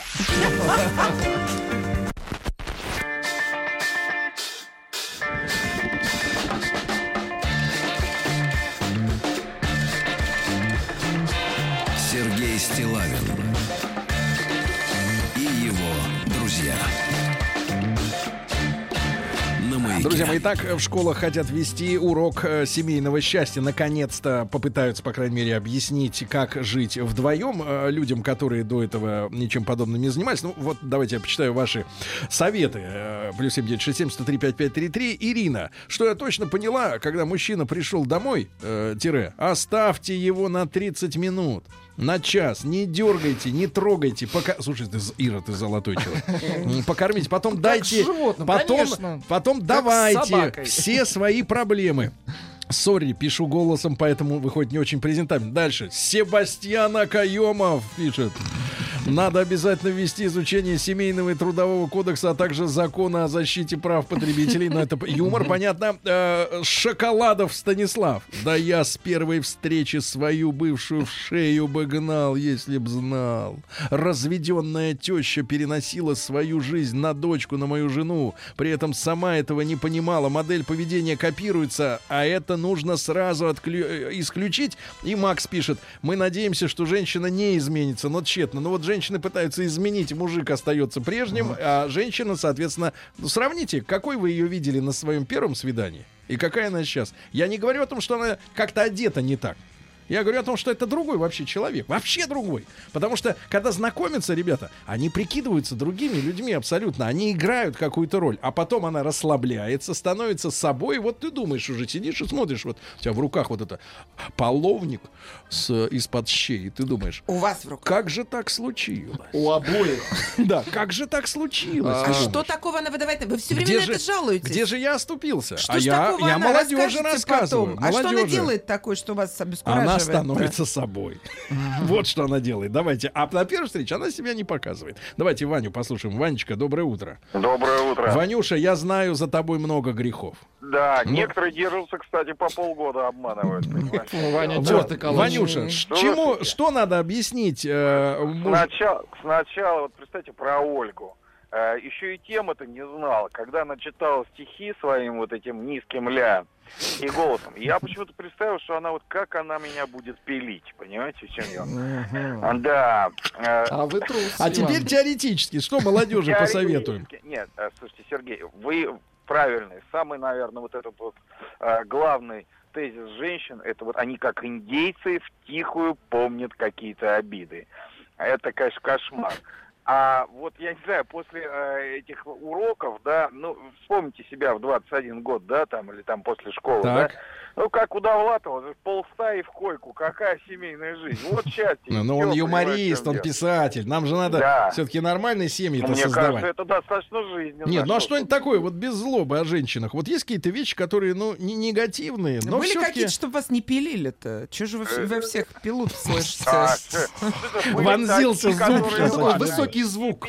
Ля. Они всех пилят все, понимаете? Всех вся и все. Хорошо, хорошо. Ну, Ваня безысходность продемонстрировал, да? Давайте Дениса из Московского спасу. Денис, доброе утро. Доброе утро. Денис, 35 лет. э, еще не такой э, разочарованный. Значит, Денис, сколько ты вместе-то вот в одной паре? А, в первой паре 4 года, сейчас 6 лет, двое детей. Хорошо, вот э, в сумме 10 разные люди, но урок жизни один. Значит, что надо знать молодому, вступающему в брак, о женщинах, чтобы, так сказать, как тут не обломаться?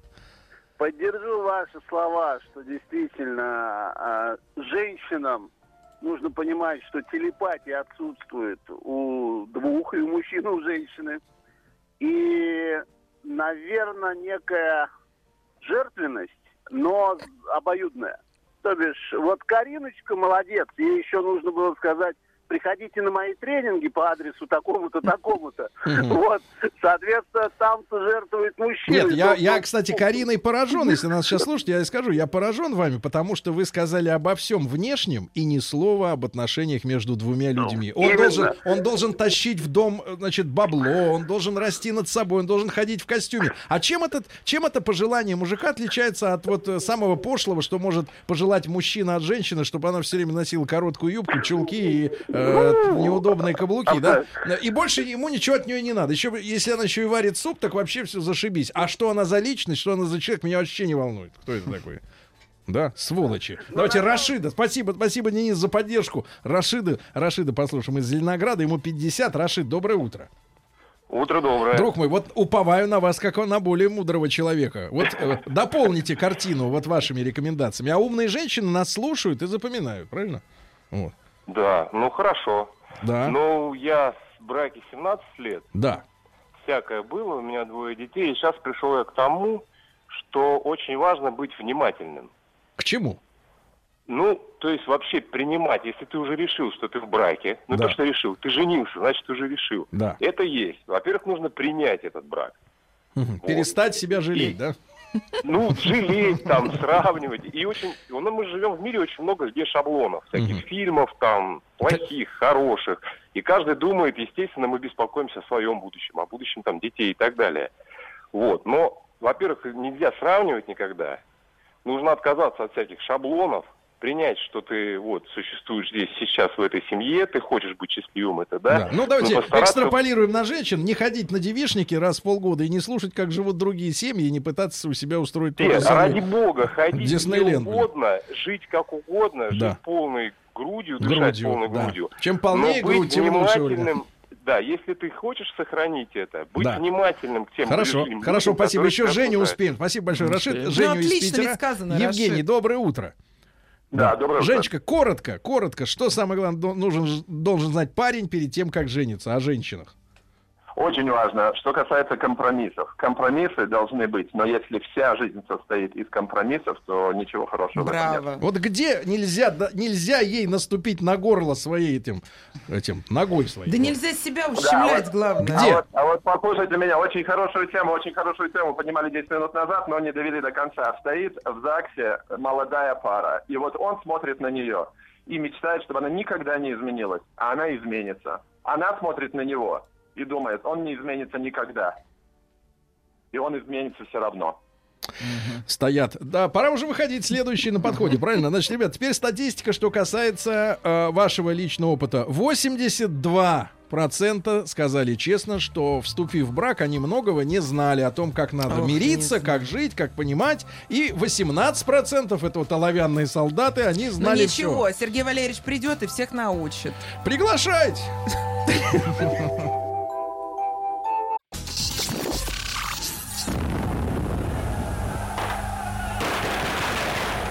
Граждане министры Временного правительства, именем Военно-революционного комитета объявляю ваше Временное правительство арестованным. Это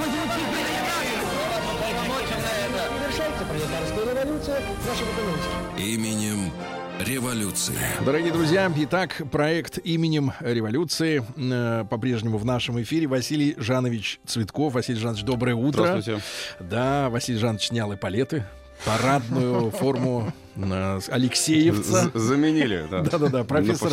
Московского педагогического государственного университета, доктор исторических наук. Ну и сегодня, э, я надеюсь, вам будет очень-очень-очень, впрочем, как обычно, сегодня особенно интересно, потому что мы э, поговорим о финансировании политических сил, да, которые, собственно говоря, и участвовали в революционных событиях 17 года. да? Совершенно верно, да. Василий Жанович, ну, тут столько жареного, прямо запах, как будто ты живешь, а рядом Макдональдс открыли. С утра до ночи, э, значит, фритюр, э, фритюр зовет к плите. Э, вот, Василий Жанович, ну, давайте начнем, наверное, с, с участия государство в политической жизни, да, Да. само по себе, оно вот как участвует? Ну, я вот предваряя как бы эту тему, наверное, э, важно очень отметить, что, к сожалению, буквально до недавнего времени у нас вопросы финансирования политических партий, они э, мало разбирались. А, То есть очень много было литературы, исторической литературы по программам партий, по разным там политическим деятелям, биографии их, там кто что делал, когда куда ездил, где выступал. А вот э, денежная сторона, она как-то была, ну, в тени. Э, И буквально вот А что, действительно было какое-то вот мнение о том, что ну, вот как-то вот политика, она сама по себе без Да денег? вроде как да, получается так. Потому что многие, вот если даже монографии почитать, э, там где-то 30-40-летней давности, там вы о деньгах при всем желании не найдете. Даже 30-40-летней Э, Ну, давности? советская историография. Ну, Ага. к примеру, вот где найти сведения о финансировании большевиков, ну, писали об этом иммигранты. Но тут надо сразу тоже оговориться, что иммигрантская информация, она подчас очень преувеличена. То есть там э, штампы буквально идут э, такого рода, что ну вот все большевики агенты немцев, и вроде бы как все понятно. И там э, такие цифры могут фантастические приводиться. Цифры там с множеством нулей.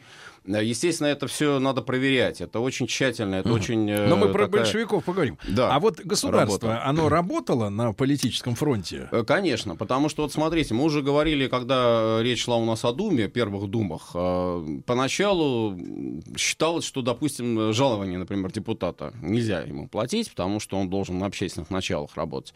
А потом это возвели уже в расходную строчку бюджетную, и даже оппозиционеры, большевики, даже большевистская фракция, вот э, сколько их там было, мало, да, пять человек э, в Думе последнего созыва, они получали совершенно спокойно зарплату царского режима, да. Ну, помимо того, что были, конечно, и свои тоже доходы. Там э, в целом могли быть доходы неплохие. То есть бюджет э, депутата, ну, ставка там, допустим, базовая, это около 300 рублей, а дальше уже какие-то дополнительные могли быть э, собственные свои Там доходы. про Первую Думу-то есть такие замечательные зарисовки о том, что э, там же и крестьяне были избраны, да, Да, что да, они да. ехали с со скотом И это было, и это в было. меблированные комнаты с козой. зашли. Не, без того. Ну, а, это с одной Но стороны. это официальное. Э, Да, А вот политическая работа сама Политическая работа, вот смотрите, самая, наверное, бюджетная такая партия, э, доходная, э, это, конечно, партии, которые имели, ну, сейчас бы мы их назвали проправительственные партии, да, вот по нынешнему такому лексикону политическому. А, Это партии, близкие к государю, это прежде всего Союз русского народа, Союз Михаила Архангела.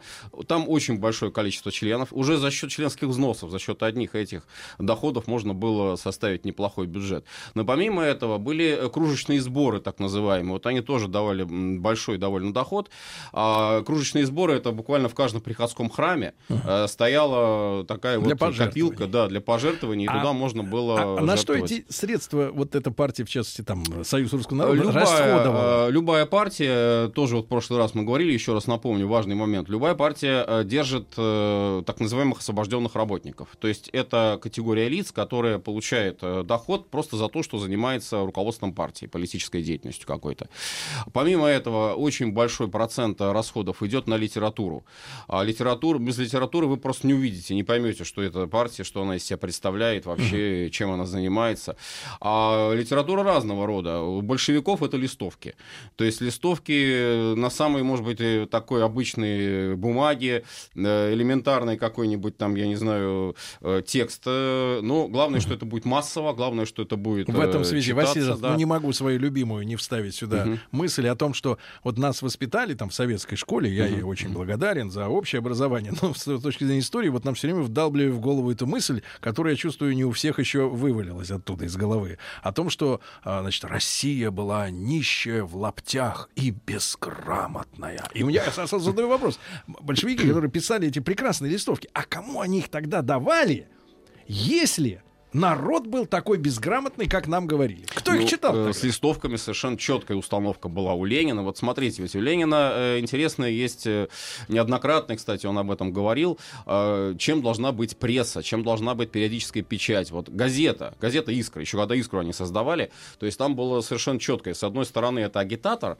это пропагандист, газета, но с другой стороны, она организатор, то есть партийная пресса — это организатор. С помощью прессы организуются местные ячейки партийные. Э, партийные курьеры, которые ездят, вот там, я не знаю, в чемодане с двойным дном доставляют эту искру э, в местные организации, и кто-то из э, искровцев, там, допустим, корреспондент пишет газету, вот это уже ячейка будущая, потенциальная будущая ячейка, э, которая сработает в случае каких-то революционных поступлений. И это ни в коем случае нельзя недооценивать. То есть звено такое, бригада. Конечно. ко- вот, а, Василий Жанович, да. а тогда вот, э, вот если сравнивать с сегодняшним интернетом, то а, о чем писала газета «Искра»? Вот э, такой вот э, л- ну, об- общий лейтмотив, такой общее головное направление публикации, оно в чем заключалось? Общий лейтмотив у «Искры», вот если вообще брать социал-демократическую прессу, э, без разделения еще там на меньшевистскую и большевистскую, потому что «Искра», кстати, потом она к меньшевикам отошла.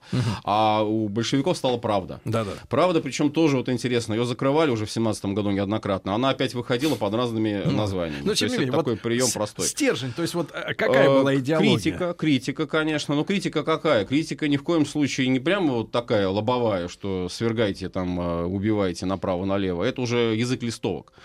А критика на уровне, ну, вот, допустим... Не, ну как, вот как сегодня мы, например, открываем определенные абсолютно новостные ресурсы, которые, которые, нет, нет, которые являются э, иностранными агентами, и в частности сервера стоят за границей, и редакции за границей, да.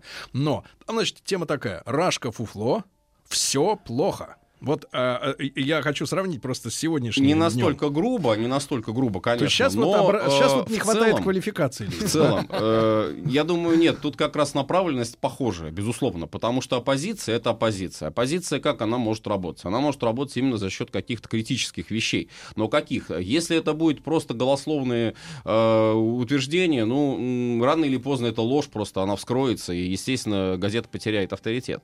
А большевики этого не делали. Но как делается? Допустим, э, происходит где-то нарушение э, прав рабочих, происходит забастовка. Ну, это раздувается. да, Э, Это не просто раздувается, этому дается подтекст такой, что вот смотрите, почему это произошло. Потому что прибыль вот у этого фабриканта вот такая-то огромная, потому что это эксплуатация, потому что это народные массы, бедные, убогие, да, из них все соки тянут. Вот такой дается подтекст. А, может быть, даже там не будет конкретных цифр, потому что действительно это тоже, в общем, рискованное дело. Можно В суд попасть, как-то, да? ну, не то, что в суд, но нелегальную прессу в суд не подашь. Вот, э, да, но э, просто, э, чтобы не было, может быть, каких-то вот ярких э, таких Чтобы конкретных подтекстов, потом. а был просто вот э, вектор э, борьбы, вектор борьбы за э, права народа, за права трудящихся.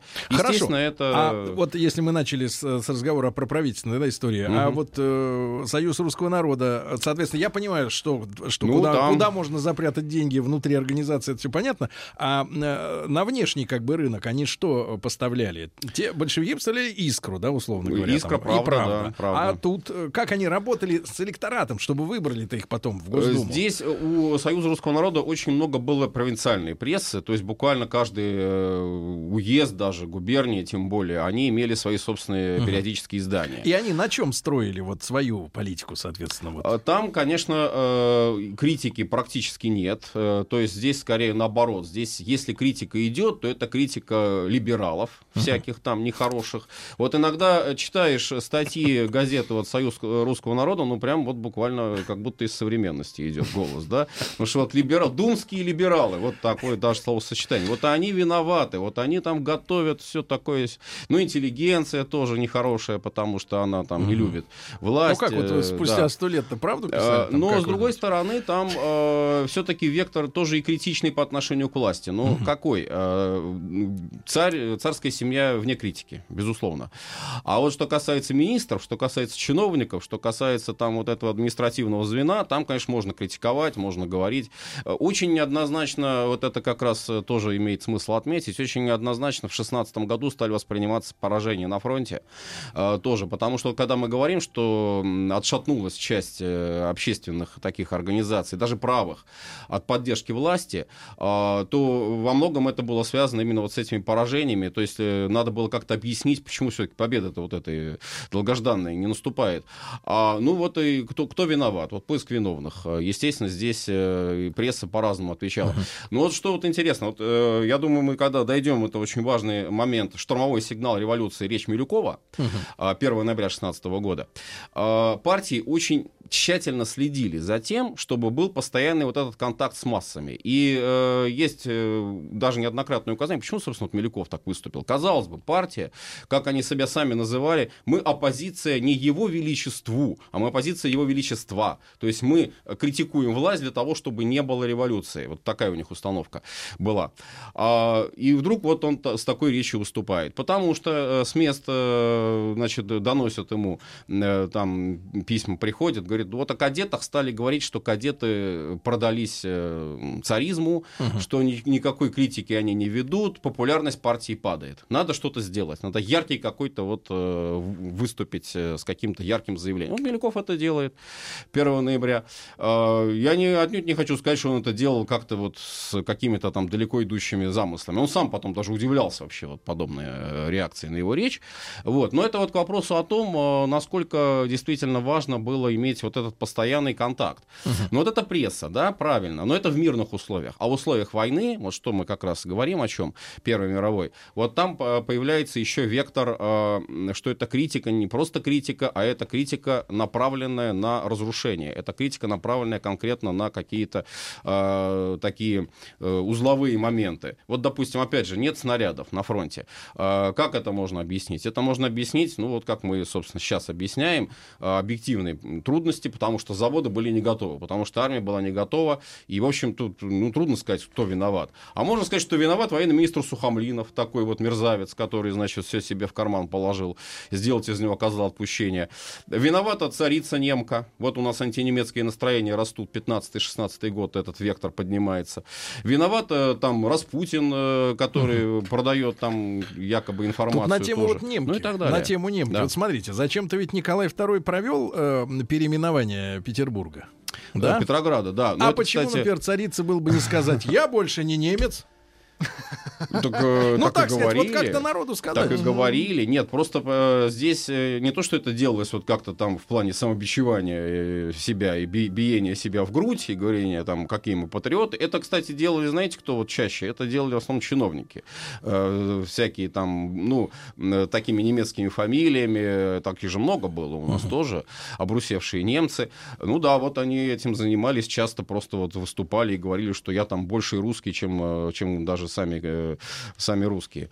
А, вот. А что касается царской семьи, то здесь критика, э, она шла-то ведь, э, с одной стороны, ну, чисто такая житейская, бытовая, обывательская. То есть вот раз там есть немецкая кровь, значит шпион. Но это то же самое, про евреев можно было бы сказать, про кого угодно, про финнов, там, про поляков, про этих гали, галичан, которые действительно там сотрудничали с разведкой немецкой. Был такое, что греха таить. А, вот. а можно было это подать так что, ну, в конце концов, нации, народности, национальность это вторично. Главное, когда идет война, когда идет вот эта вот борьба э, страны э, с внешним врагом, здесь уже не важны вот эти вот народные, национальные какие-то моменты, в конце концов. Ксенофобия неуместна просто в данной ситуации. А, но вот э, на тот момент, вот на Первой мировой, это, к сожалению, не сработало. То есть как раз вот этот вектор антинемецкий, немецкие фамилии, это приводило к бунтам, это приводило к погромам, это приводило вообще ко всякого рода эксцессам. Ну и вообще вот в целом это все то, о чем мы ну, тоже уже же, говорили. Да, мы говорили. Это поиск там виноватого. Же, там же поиск анекдотичные виноватого. моменты да, были, да, да, ну да. как трагикомичные, да, когда громить шли немецкие лавки. Да, а но по поскольку дороге... не владели языком, то любые лавки с иностранными названиями, да. Василий Жанович, а хорошо, а, как вы а, понимаете, а, несмотря на такое суперфинансирование э, там Союза русского народа, да, который, кстати, проявил себя в революции 905 года, да, да очень активно. А, а что фактически-то не сработало через 10 лет? Почему э, они, например, не смогли предотвратить февраль?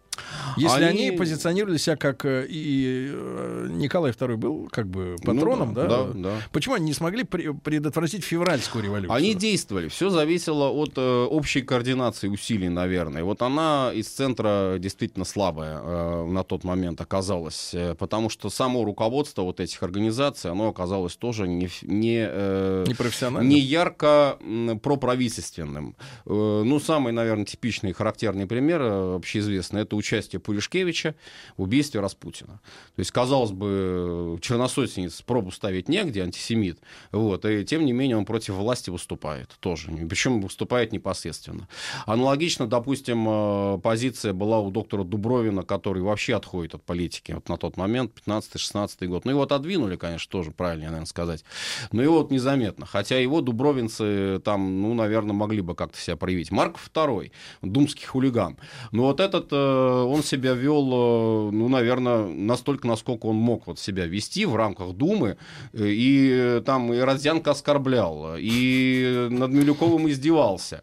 И всячески-всячески там, э, значит, э, обзывал их там э, словами. И на дуэль его вызывали, и слова его лишали там на несколько заседаний подряд.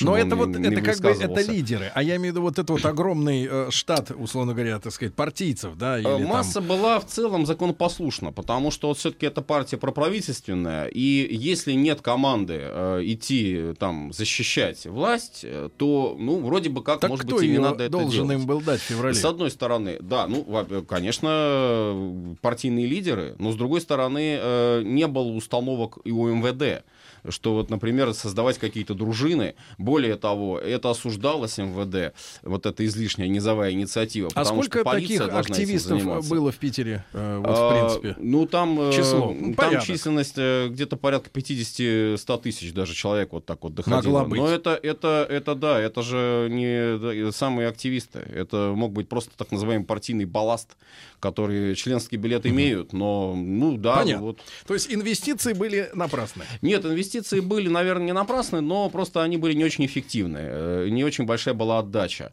А Хотя, вот если мы возьмем потом уже гражданскую войну, даже революцию, э, многие вот из этих ячеек Союза русского народа, они э, остались такими, ну, достаточно действенными. И Мгм. уже это было белое подполье, уже Мгм. с ними боролся ЧК.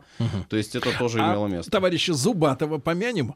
Э, Да, ну Зубатова, собственно, мы уже говорили в одной из прошлых передач о нем. Э, Это тоже вот идея. э, Но идея какая? Идея как раз создания, ну это еще до Союза русского народа, это предтеча какой-то степени. А Идея создания вот этих рабочих организаций, отвлечения рабочих на созидательную политическую деятельность. Не на разрушительную, не на забастовки, не на погромы там какие-нибудь. На там. конструктив. А на конструктив, да. Вот чайные, чайные, допустим, действительно чайные в полном смысле слова. Они Без пивные. водки. Без водки, без пива, да. Э, Вот они туда приходят, вот они там слушают лекции, читают книги. Вот я Эм, сегодня опубликовал у себя в Инстаграме сейчас вот фотографии из Омска мне товарищ прислал, где разгружают огромные палеты с боярышником перед Новым годом и тройным одеколоном. Мне кажется, что чайная проигрывает перед такой палетой. Ну, вот такое у меня убеждение, убеждение да. И Это да. история тоже показала. Друзья мои, Василий Жанович Цветков, доктор исторических наук, сегодня э, с нами, как обычно. Сегодня среда. После новостей новостей продолжим. Э, сегодня речь идет о финансировании политических партий в России.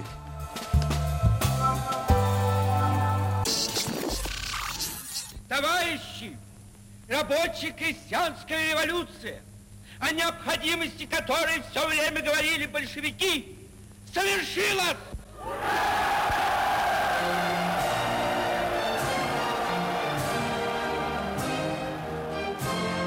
Именем революции. Итак, друзья мои, с Василием Жановичем Цветковым, профессором Московского педагогического государственного университета, доктором исторических наук, мы продолжаем говорить в рамках нашего проекта именем революции о событиях столетней давности и финансировании политических организаций. Э, Ну, к чести товарища Зубатова, полковника, да, надо сказать, что он ведь в феврале застрелился. Да.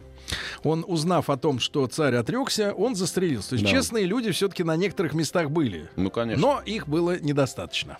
Ну, наверное, Э, не, не так много. Вот, того, э, чтобы- Василий Жанович, э, всех интересует, естественно, большевики, правильно? Даже у самого ленивого зрителя телевизора, там, читателя интернета, вот, есть понимание, что был такой Парвус, которого, Да, ну- если судя по каким-то фильмам совсем уж э, Ну, древним, сейчас это после этого фильма замечательно. не-не, по древним. Я уже- имею в виду, вот были итальянские какие-то картины, еще какие-то еще 20 лет назад, я А, помню, да, про- да, да, проматывал. да, А, Там, значит, он ездил в генеральный штаб немецкий, Мгм, сказал, мгм, что я вам устрою эволюцию. Мгм, Вот те ему дали мешок деньгов, деньги, да, он поехал и устроил, да. И, и э, мы же сегодня понимаем, вот сегодня мы живем в условиях терроризма, да, э, широкомасштабного. А, вот. И мы понимаем, что любой теракт это огромные деньги. Конечно. Э, По воспитанию террориста, Ну да. правильно? Э, По его вербовке, Ну подготовке. Причем сам террорист, он может до конца и не понимать, на кого он, собственно говоря, работает, правильно? Вот об этом даже художественный фильм уже сейчас есть. Э, Вот. И это огромные деньги. И я понимаю, вот, например, такие трагические очень фотографии периода 17 года, ну, чуть-чуть забегаем вперед, Мгм, да, э, когда вот на Невском проспекте из пулемета шарашили людей, Мгм, да? мгм. А кого там нашли? Финнов. В том числе. Вот. А, а что, Фин поедет э, стрелять из пулемета э, толпу какую-то просто За бесплатно, так. за Мгм. так? И я не могу себе представить, что человек будет рисковать своей жизнью вот просто так, да? И, и понятно, что э, с- разрушить страну, да, и делать эти теракты, которые описаны, да, и в литературе, и все книга русской скорби, да, Да-да. убивать, э, взрывать того же Столыпина 11 раз. Тоже стоит денег нанять этих людей. Представляете, какие деньги задействованы? Значит, откуда-то они должны идти, правильно? Конечно. Василий Жанович, Э, ну-ка давайте-ка вы как вот с белогвардейской честностью осудите источник. Ну, дело здесь не в белогвардейщине. А, здесь просто действительно нужно понять, что, наверное, а, есть э, исполнители, есть, конечно, это в любой, опять же, партии э, рядовой вот этот вот состав. Причем э, рядовой состав, он, э, ну, однозначно продажный, однозначно корыстный вряд ли. Там есть элемент, конечно, людей, которые, ну, по-разному их называют. Их могут назвать фанатики, их могут назвать идеалисты. Но действительно, это люди, которые, может быть, при минимальных каких-то личных затратах готовы совершать там разные действия, да, вот ради, ради там светлого будущего. Это есть, это есть такие люди, и нельзя их э, ни в коем случае отрицать их наличие. Но э, другое тут важно, наверное, то, что действительно вот не просто ведь э, исполнитель сам по себе, а э, вот организация какого-то политического действия. Не обязательно это будет теракт, это может быть э, акция протестная какая-то, да, это может быть э, уже помянутая сегодня переправка литературы, э, публикация, в конце концов, даже просто издание тех же самых листовок. В среднем, вот, например, листовка шла э, такая вот расценка по м, э, Питеру периода военного времени, там э, 50-60 рублей нужно было потратить на издание вот э, листовки, Ну, это самые примитивные. деньги. В общем-то, да. Это, это зарплата рабочего могла быть, месячная. Месячный заработок рабочего уходил на издание этой самой листовки. Поэтому э, плюс к тому еще нужно учесть, что многие типографии, они, естественно, э, брали деньги за риск, так называемый, потому Ну, конечно, что... все их накроют. Ну, опять же, тоже нужно это учитывать. А, Сегодня вот. технологии изменились. Сегодня мы видим в интернете да, заметки о том, что там, например, оппозиция нанимает СММщиков, так называемых, да, И не без этого. чтобы работать э, в сетевом пространстве. Конечно, да? конечно. Но и та же, та, та те же процессы Похожие, происходили тогда, но им было похожая. сложнее. Техника правильно? похожая, да. А, И, конечно, вот этот опыт конспиративной работы, он э, очень богатый, тут уж чего, э, и, как говорится, греха таить. И департамент полиции далеко не всегда, далеко не всегда э, справлялся вот с э, установкой вот этих вот самых каналов снабжения. Так вот, когда идет война, э, здесь ведь смотрите, здесь немцы, немецкий генштаб, э, разведывательное отделение, э, они делают ставку, естественно, понятно, почему они это делают, потому что это разложение противника, делают ставку на наиболее э, слабые звенья вот в тех политических системах, против которых они ведут борьбу. Что у нас откровенно было слабое? Не только у нас, вообще во всей Европе самое слабое звено, наверное, это национальный вопрос. Это национальный Поскольку вопрос. империя, например, Австро-Венгрия Да. была м- много Конечно, конечно. И Это и наша разведка на это работала, э, била в, эту, в этот, как говорится, стык слабый, э, и немцы. А, И австро-венгры, кстати, тоже, потому что у австро-венгров тоже была своя резидентура, и опять же, э, вот если мы говорим конкретно о какой-то территории, о Ну, каком-то регионе, Украина. ну давайте так, есть версии, что Австро-Венгрия и сформировала вот эту национальную доктрину украинскую, да, Да. которая на наших глазах сейчас она вот Э, выстрелила. Во всяком случае, она э, не без их участия. То есть нельзя их э, там сказать, что это только там плод э, раздумий австро-венгерского генштаба. Ни в коем случае. Нет, конечно, там можно и Грушевского вспомнить, и еще там в 19 веке многих публицистов. Но э, вот использование для подрывной работы вот этих установок, вот этих идей, И настроений. этих настроений, конечно, вы совершенно правы. А, вот э, этого ожидания хорошей жизни в том случае, если ты Скинуть освободишься... проклятых э, москалей. р- москалей, русский царизм, который Да. угнетает, который душит, И который взять подавляет. хорошего Да. кайзера. Э, Даже не кайзера. Дело в том, что ведь э, разведка, а, вот эта вот наша, наших противников, она ведь э, не так уж прям обещала, что вместо там русского царя будет немецкий кайзер. Нет, наоборот, они били на слабое место какое? Независимость. Вам вообще будет независимость предоставлена, автономия вам будет дана. Но если вы хотите нашей помощи немецкой, мы, конечно, вам ее окажем. Мы вам и кредиты дадим, и беспроцентные всякие там суды. А на эту тему прочее, тогда прочее. пару реплик буквально, Да. Василий Жанович. А действительно, какой была политика э, русской э, власти, да, там, ну, я имею в виду Петербург, э, вот на- в национальных окраинах? Или, Ну- или э, вообще мне, честно говоря, вот нас сейчас заставляют понимать, что Украина была национальная окраина. А мне кажется, что это национальной окраиной можно назвать Туркестан. Нет, не знаю, еще э, какие-то места, да. Но э, э, разве мы так сильно были разделены? И здесь, что касается вот славянского единства, вот этот тезис о славянском единстве, он был совершенно официальный, он был совершенно официозный, он был железный, как говорится, такой стержень, на котором, по сути, строилась идеология. Потому что три братских славянских народа. Э, Великороссы, белороссы, малороссы. То есть корень Но мало рос это не, один, ути- не общий. уничижительно. Это Нет, ни в коем случае. Уничижения здесь нет. Здесь просто идея э, Киевской Руси, идея вот этой единой э, территории, Ну, просто малая прошлого. Русь. Да, Малая, ну, что белая и большая. Да, да, да даже в слове Украина, по большому счету, тоже нет ничего с- постыдного. Потому что Украина это окраина, окраинные земли, это конечно. границы, это там э, многие публицисты говорили, что же здесь вот обидного, если там, допустим, запорожские казаки, которые стояли грудью, защищали рубежи, Украину нашу, русскую Украину, защищали от там э, турок, от э, татар, там, от э, всяких, от поляков, да, и так далее. То есть э, здесь, э, в общем-то, не было тоже чего-то такого унизительного. А финны? А Э, финны- Финнов ведь перед революцией там был один товарищ, который его в кабинете застрелили, да, который начал там э, лютовать, э, русифицировать С финнами очень товарищей. э, интересная история вообще получается, потому что, э, ну, наверное, вот тоже ни в коем случае их нельзя там всех мазать одним, э, одной краской, говорить, вот сплошные революционеры. Это будет э, очень Нет, там большая же были и ошибка. белофины. И белофины, и был Маннергейм, как бы там к нему не относиться, но это все-таки был офицер э, царской Адъютант. службы, да. И это был человек, который делал себе совершенно сознательно карьеру, и ни в коем случае революции никакой, э, в общем-то, не собирался участвовать. А Вот. А э, если брать, допустим, красных финнов, да, вот Красная гвардия Финляндии, она начинает формироваться как раз тоже 905-907 год. Очень активно финская Красная гвардия участвует в Свяборском восстании.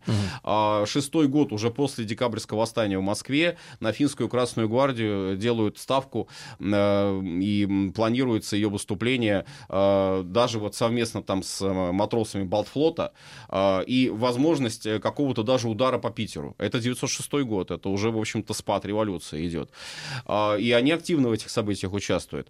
Начинается Первая мировая. И вот немецкий генштаб и контрразведка наша работала. И здесь, ну, четко и совершенно был установлен канал, по которому шли деньги, шло оружие и, естественно, литература. Через Литература это Швецию? уже на третьем месте. Через Швецию. Нейтральную. Э, да, якобы нейтральную, хотя, конечно, среди шведских э, газет, среди шведской общественности больше, конечно, было симпатия к Германии. Это и во Вторую мировую войну тоже там это да, такие прогерманские настроения, они были Да и заметны. сейчас. Ну, наверное, в какой-то степени, может такой. быть, это там, Ну, я не знаю, Не да, могут забыть никак. политика. Петра Э, Алексеевича. Да. Так вот, э, Под как раз. Интересный тоже момент. Вот э, на шведско-финской границе, ну не финской, правильно сказать, шведско- шведско-русской, потому что Финляндия, она же часть Российской империи была. Но со своей автономией. Э, Да, со своей автономией. Так вот, там был коридор. Там было несколько пограничных застав, которые были обработаны. э, Там, грубо говоря, выражаясь там, я не знаю, кримина- криминальным языком, да, подмазаны. э, На как раз пропуск вот этой самой литературы этого оружия. То Слушайте, есть- а чего финнам не жилось-то? Они э, были самыми свободными во всей империи. У них был свой парламент, свои деньги, да, А, своя полиция. Ну, всегда хочется больше. Э, Вот. Всегда и, и вот, вот говорят то- обычно, вот нет, ну просто если сравнить с Россией даже, вот смотрите, а, говорят, что вот мы хотим, чтобы у нас был парламент, а у финнов уже есть парламент, туда уже избираются женщины. Да, именно, Да. И избирательное они право. говорят, дайте нам еще. Так когда Так, вы э, на- так? Опять же, вот как я уже сказал, ни в коем случае нельзя мазать все одной краской. Э, Были финны лояльные, были финны э, либеральные, и были финны революционеры. То есть все по-разному. Это как в любой э, системе, как в любом регионе можно было найти. Ну, в любом случае, как волка не корми, все равно, да, Нет, ну, смотрит. ну я бы так не сказал, потому что все-таки действительно здесь и едино-неделимческие настроения у них тоже были, и в Гельсингфорсе э, работали, Хельсинки. А, Там работала православная миссия очень активно, было много православных финнов, а сейчас э, лютеране они, вот так вот, если смотреть Ну да. по вероисповеданию, да, лютеранская церковь. Но все равно вот э, были, э, как говорится, разные люди. И в Прибалтике, наверное, тоже штормило. Аналогично, конечно, конечно. А, И э, так вот, э, просто возвращаясь опять же к вопросу о немецком генштабе, о немецких деньгах. Э, Значит, где-то порядка 350 марок, э, миллионов марок. Миллионов? Миллионов марок было израсходовано на подрывную работу. Мы можем с чем-то сравнить? это? Вообще, э, ну... Ну, эту сумму. Ну, не в, не, в, не в абсолюте, а вот какие-то расходы военные на что-то. Э, В принципе, да, потому что это где-то э, не меньше трети, наверное, годового бюджета. Военного. Военного бюджета будет, вот так вот. Это на А, все фронты. На все фронты, да. С ума Э, сойти. И, э, но тут нужно что учитывать? Что этот расход, он шел э, у немцев очень, ну они же люди очень считают Чёткие. каждый пфенинг, да. А, Этот расход шел очень э, целевым э, образом, целевым назначением. Э, И вот на Россию в целом, да, вот э, когда эту цифру, допустим, приводят э, Да. где-то э, и говорят, ну вот смотрите, там сколько денег ушло на Россию, значит, вроде бы как и тут напрашивается такой вывод, но совершенно неправильный вывод, что раз это э, деньги на Россию, то значит это деньги на большевиков. Но это, это неправда, это э, А абсолютно как они дозировались? неправда. Так вот, э, там э, три очень больших э, группы, вот то, о чем я уже сказал, это как раз национальный интерес, национальный вопрос. Это первая группа это финны, вторая группа это прибалты, третья группа это Украина. То есть вот расшатывали эти Да, регионы. Да, именно эти. А сколько же доставалось большевикам? А, Есть цифры? Так вот, тут нет, конечно. Как нет? До сих пор нет. Как и, нет? и вряд ли будут когда-либо найдены, если вообще это можно, в принципе, найти. Потому что э, знаменитые вот эти вот э, так называемые э, документы, которых там вот демонстрировали, э, и часто даже вот иногда на выставках там, я не знаю, вдруг возникают о том, Но. что вот расписка, Так. там получал столько-то марок. Нет. Ну, прошу прощения, это фальсификат. Да Это вы что? фальсификат, да. Так, погодите, Василий Жанович из студии не выпустим, пока не скажет, сколько бабок.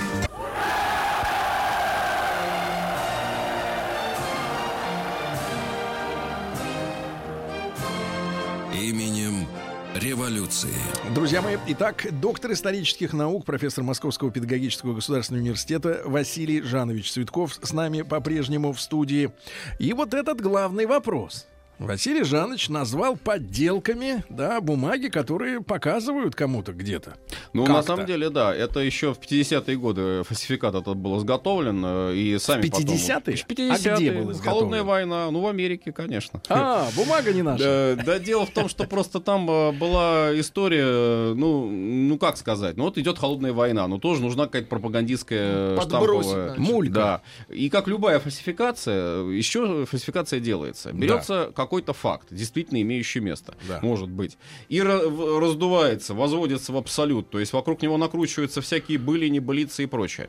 Потому что э, финансирование немцами э, наших вот этих вот сепаратистов, условно говоря, революционеров, оно имело место. Никто не оспаривает. Но э, из этого как бы раздувается уже то, что вот там Ленин немецкий агент, что у него там был Не, ну какая-то тема-то с кличка, проездом- лысый с и так далее, и так далее. мутная. Это другое. Это, нет, это, это я могу отдельно рассказать. Это, Это совершенно другой расскажем. вопрос. Да, это, обязательно надо об этом рассказать. Но это другой вопрос. Это вопрос проезда именно. А а вот что касается финансирования, вы знаете, вот я одну такую вещь выскажу, которая, наверное, может быть, э, многим покажется э, как-то, может быть, странной, но я думаю, что не без этого дело было. Э, Вот когда э, речь идет о финансировании э, социал-демократических организаций, не большевиков, а вообще социал-демократов. Социал-демократов там немецких, австрийских, там французских, наших и так далее, да. А здесь ведь вот м, 17-й год показывает очень большой рост популярности этих партий, социал-демократических и социалистических. То есть там в разы увеличивается количество членов.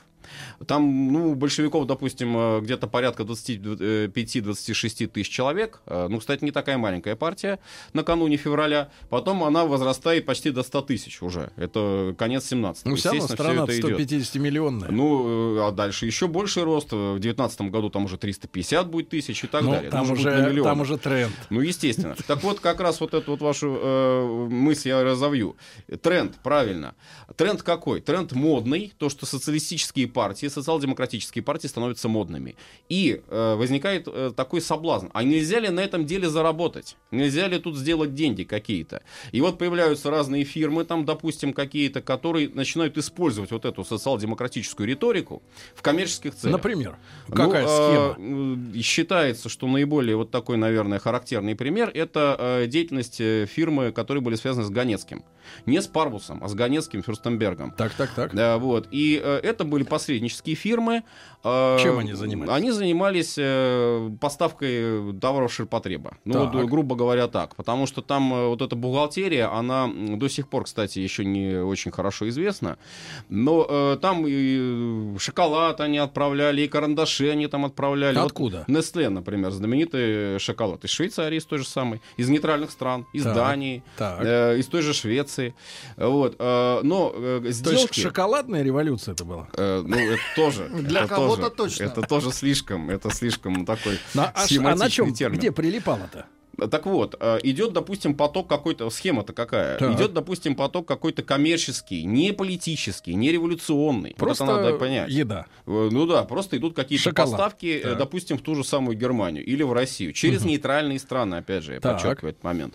А, заключается сделка. И вот от этой сделки отчисление идет потом через, может быть, вот какие-то, сейчас бы мы это назвали, аффилированные структуры, идет потом уже на партийную кассу. Опять же, на партийную, подчеркну То этот есть момент. а Не лично в карман Ленину. занимались бизнесом. Ни в коем случае. Нет, э, опять же, это не- неправильно, потому что есть понятие партийной кассы.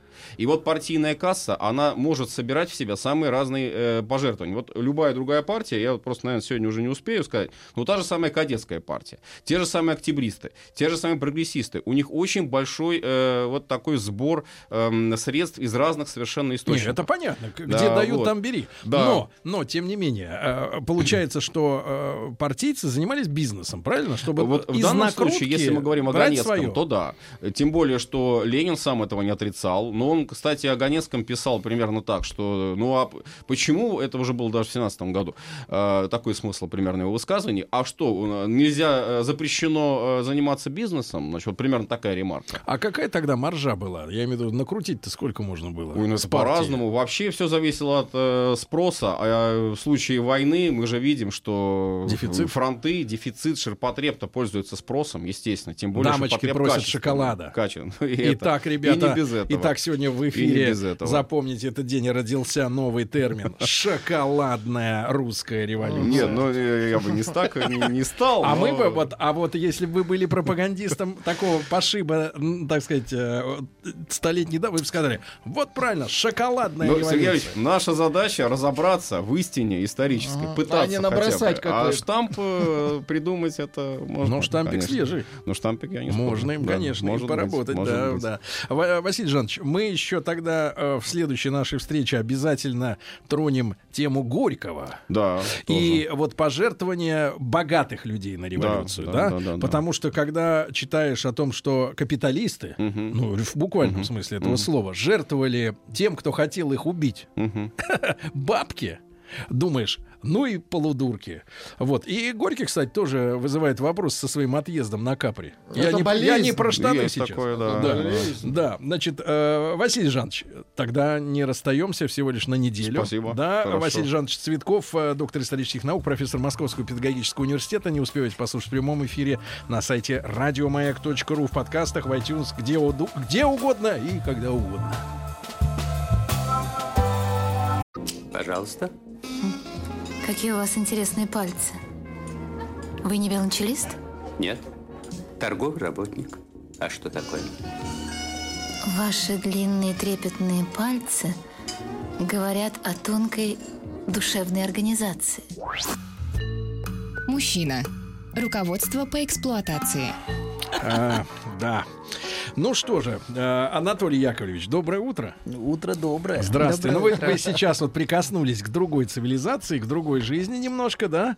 Э, Послушали э, телефонный разговор с Амурской областью. Да. Дальний Восток, да. Да, да, Но и да. вы понимаете, насколько кардинально отличаются проблемы у женщин красивых, молодых, те, у которых есть красули и мишки. А, с теми, у которых нет ни мишки, ни красули, и э, в лучшем случае козули в носу есть. А есть только истеричный характер. Да, и вот мы продолжаем исследовать этих э, бездельниц. Скажите, доктор, истеричка может держать корову? Конечно, нет. Запросто. а Может, нет? да, и бычка может. Ну так и Ну, что? недолго. Что ж вы Ну, думаете? ну, там? за что она может держать? бычка? Это вопрос. Недолго. Может, может, может.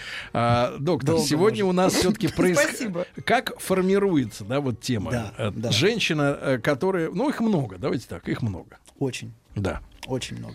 Да. Вот. Мы в прошлый раз с вами говорили о том, что для многих э, людей, не, ну не только женщин, для многих мужчин тоже, различие полов строится по принципу есть-нет. То есть по, по Но наличию... трансгендеры немножко изменили ситуацию. Вот нет, боюсь, что нет. По наличию или отсутствию такой штучки, которая по-гречески именуется фалюс, а, Не вот, надо, нет, не надо, это мы- мы по-гречески. все- мы не- мы не- По-гречески. мы не дети. По-гречески это Греческий. Нет, греческий Нет, не у нас нужно. ни штучки такой, ни слова, ничего такого у нас нет. Не надо. У кого у нас? У нас есть э, У нас У вас Ну, давайте нет. не защитник нравственности Сергей Валерьевич. Хорошо. Минуточку. Вот, хорошо, мы будем использовать букву X. Владик, готовьте колосин. Мы, мы заменим это на букву X или Х, как хотите. X. ну. Да, Почему. Y? Y хромосома же у мужчина другая. X. X другая. Буква X. Да? Ну Буква хорошо. X. Хорошо. Так, X. X. Да. А в отношении X которой... и бупс. Да, вот две маленький вещи. мальчик может дразниться. У меня есть, а у тебя нет. Вот, и некоторые продолжают. Вот. С каким удовольствием вы это говорите? Что-что? Вы играли в эту игру? Кто, кто С пациентами. Сергей.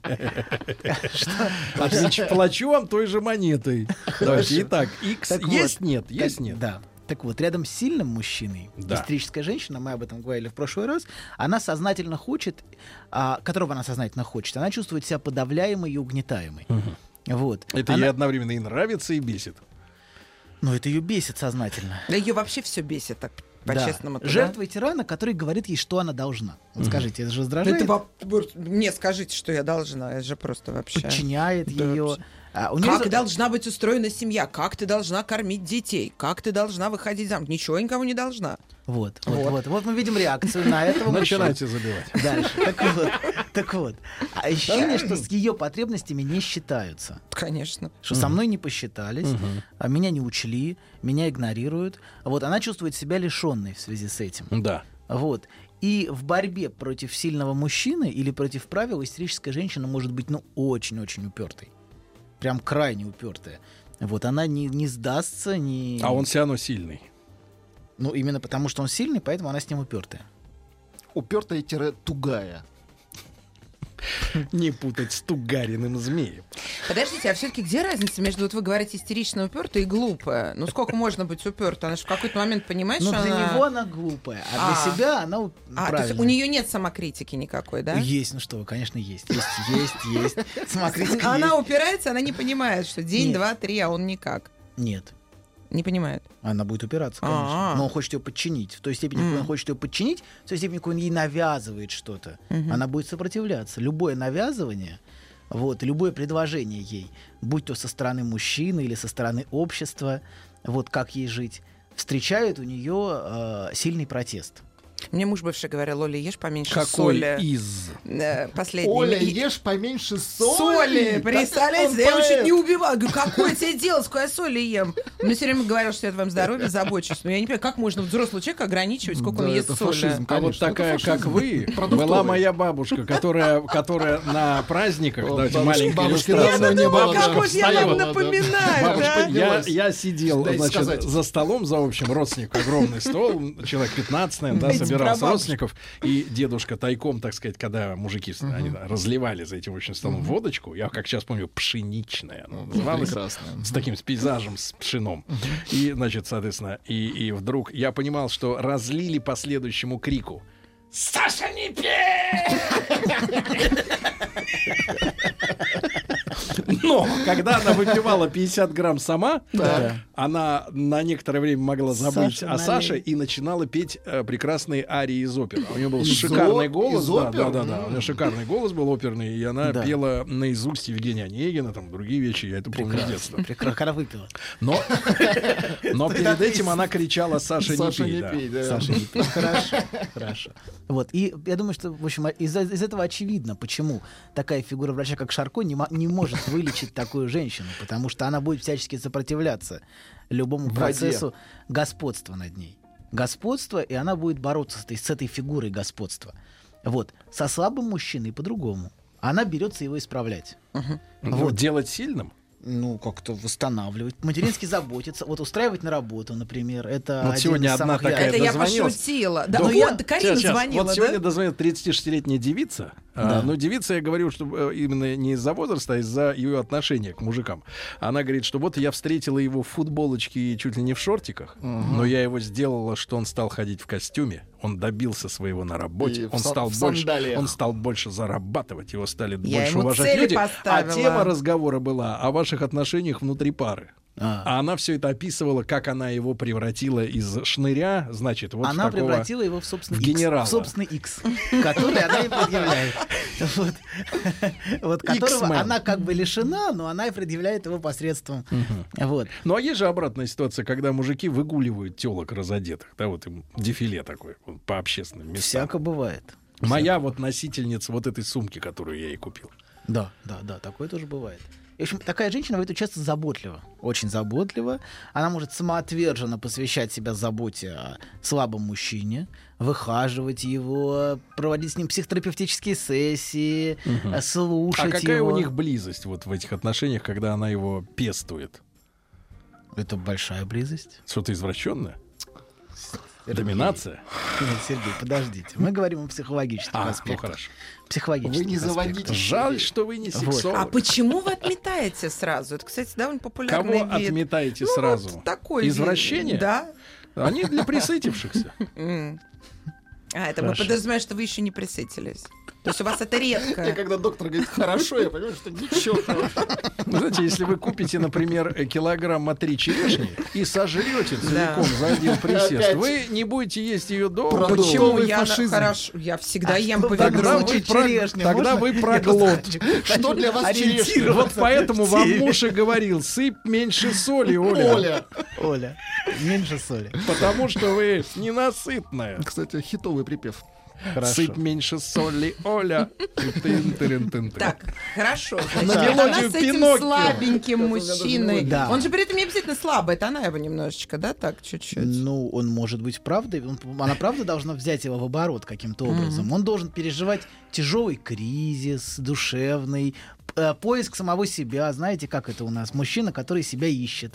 Вот, и она будет этому всячески способствовать, помогать, поддерживать. Вот, понимать его все время. Это вот яркий пример того, как она берет на себя мужские функции в этой паре. Она становится фаллической и бессознательно самоутверждается. Вот, за счет этого, как бы это сказать, Давай так, она становится X-wife. X-Wife, X-Wife. Перешли на английский полностью. Что-то это попахивает, честно говоря, такие формулировки. Ну ладно, хорошо. На- Название автомобиля. Вот, да, Модели. и ущербным оказывается он в этой паре. Она ощущает. Она может быть и э, гораздо менее понимающей и заботливой, она может быть просто доминирующей, подчиняющей и унижающей. Там как не пей, там и так далее матом. Саша. Саша, Саша. И дальше мат. Вот, такой тоже может быть. Вот, вполне. Нет, дедушка не дожидался мат, он ставил на место. Ставил на место? Ну да, да, да, да. А такие пары очень крепкие, кстати, я наблюдаю, они очень крепкие. Очень крепкие, очень. Очень. Куда Да, он грубо. бежит? Вот, Куда кстати, в деревне таких подводной- много было. С подводной лодки.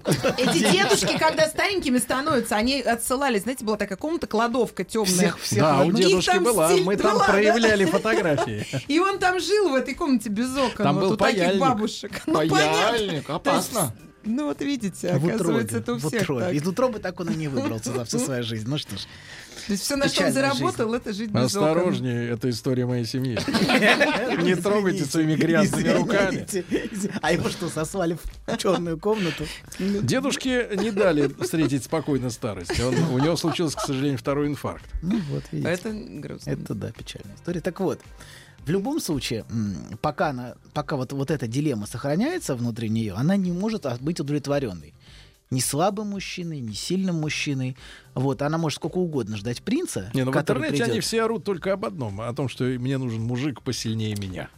Да. Это стандартная фраза. В этом-то и проблема. Но а, если мужик сильнее ее, она ощущает себя подчиненной. Ей не нужен. То есть, а с одной стороны, он ей нужен. А, с что, другой а вот стороны- в идеале-то есть им какой-то вариант? Что-то подходит? Или это их, их, их э, судьба это бедствие, бедствовать вот так вот между двух Но огней? пока она не разрешит свою проблему, ее судьба бедствовать. А Вот когда так. она разрешит проблему? Наслаждаться. Ну, о разрешении мы потом поговорим. О правильно? разрешении мы Сейчас вот о, поговорим о- потом. о зарождении истерички. О зарождении, Зарождении. да, о зарождении истерии. Вот. И в глубине самой себя, даже будучи внешне очень женственной, а, ну, в общем, вы понимаете, что в данном случае главный аспект в истерии, в истерии это воп- воп- во- вопрос пола. Ну, в общем, это практически очевидно. Вот. И в глубине себя, даже внешне, будучи очень женственной, она все время сомневается, кто я, мужчина или женщина. Да вопрос ладно. не биологический, конечно. Это не вопрос биологического пола, а вопрос психического. Вот. Я тот, кто имеет, и я тот, кто лишен. Знаете, баба я или мужик. э, Вот. На скаку там остановят на скаку что-то там. Или не на скаку. Или не на скаку, в горящую избу. Вот. И даже... Преступление и наказание. Я про топорик. А, вы про топорик. Да. У кого я- топорик? Я думал, вы про бабушку. Нет, ну с бабушкой... В руке, Бабушка, в руке или в спине? Да, Вот с этим совсем я соглашусь. Мне на самом деле вот всю жизнь было непонятно, что мне интереснее семья и всякая эта женственная, вот эта женская вот эта ерунда, или просто работать. В этом плане есть очень сильно Да. вот больше, чаще всего мужчины И- ощущают. да, и в этом смысле на мужчину проецируется какое-то ощущение свободы. Мгм. Всегда. И- Истерической женщины, она всегда видит, что вот мужчина имеет выбор. Да, да. Вот. А ты должна, что-то, дети, там, семья. вот. Доктор, вы меня сейчас вылечили, я все поняла. Все, как сразу. быстро, видите, фантастика. Правда. Чудо, чудо. Встала, Я не понимаю, в чем я конкурирую. Они же могут пошли, тысяч. бросили все и пошли работать. Да. Я тоже так хочу. Все бросить и пойти работать. А мне говорят, вот, почему я два часа в магазин ходил вместо, чтобы детей. Дети, Что да, значит- да, да. что значит- Ему-то так никто не скажет. Что значит встала и пошла работать? Я хочу пойти работать. Больше, так иди чем наконец жить в работать. семье. Сколько ж тебе говорит, ты иди работай. Я это и и меньше соли.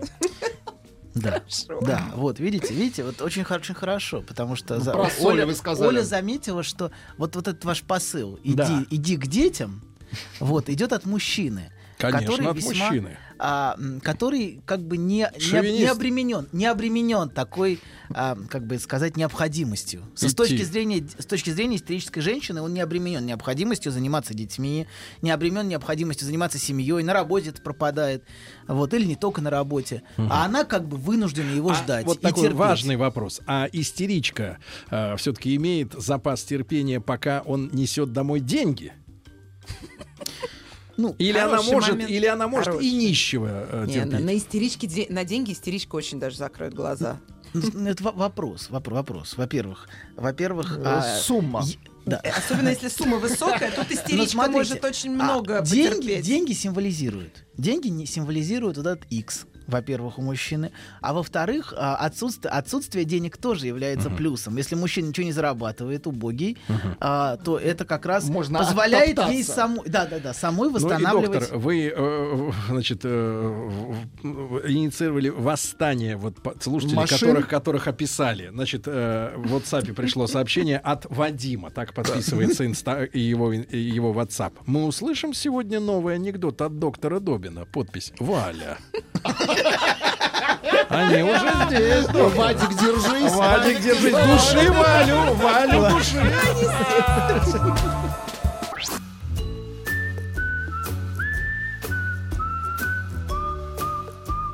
Путь к сердцу мужчины лежит через его желудок. Старая мудрая истина. Многие женщины об этом забыли, теперь страдают. Но главное, ни в коем случае нельзя говорить, как что из чего приготовлено. Мужчина. Руководство по эксплуатации. Дорогие друзья, итак, э, Анатолий Яковлевич с нами. Э, э, ну и вы рождаете ваш сон психиатрический, рождает чудовищ, пишет мужчина. В сентябре, нет, в сентябре 2013 года приснился сон В- Владиславу Александровичу. Да вы что? Сергей Валерьевич, Рустам Рахимович и сам Владислав Александрович бежали по крыше небоскреба с автоматами на перевес в тревожном ожидании настигающей погони. Возможно, впоследствии отстреливались. Вопрос, профессор, какой системы были автоматы? Вам снился этот сон? да, да, я вспомнил точно. Ему снился сон. АКМ система. АКМ, Заметьте, вы стреляли в зад. Нет, я отстреливался. Это очень интересно. Вот этот поворот в этом сне, мне кажется, является я прикрывал ваш.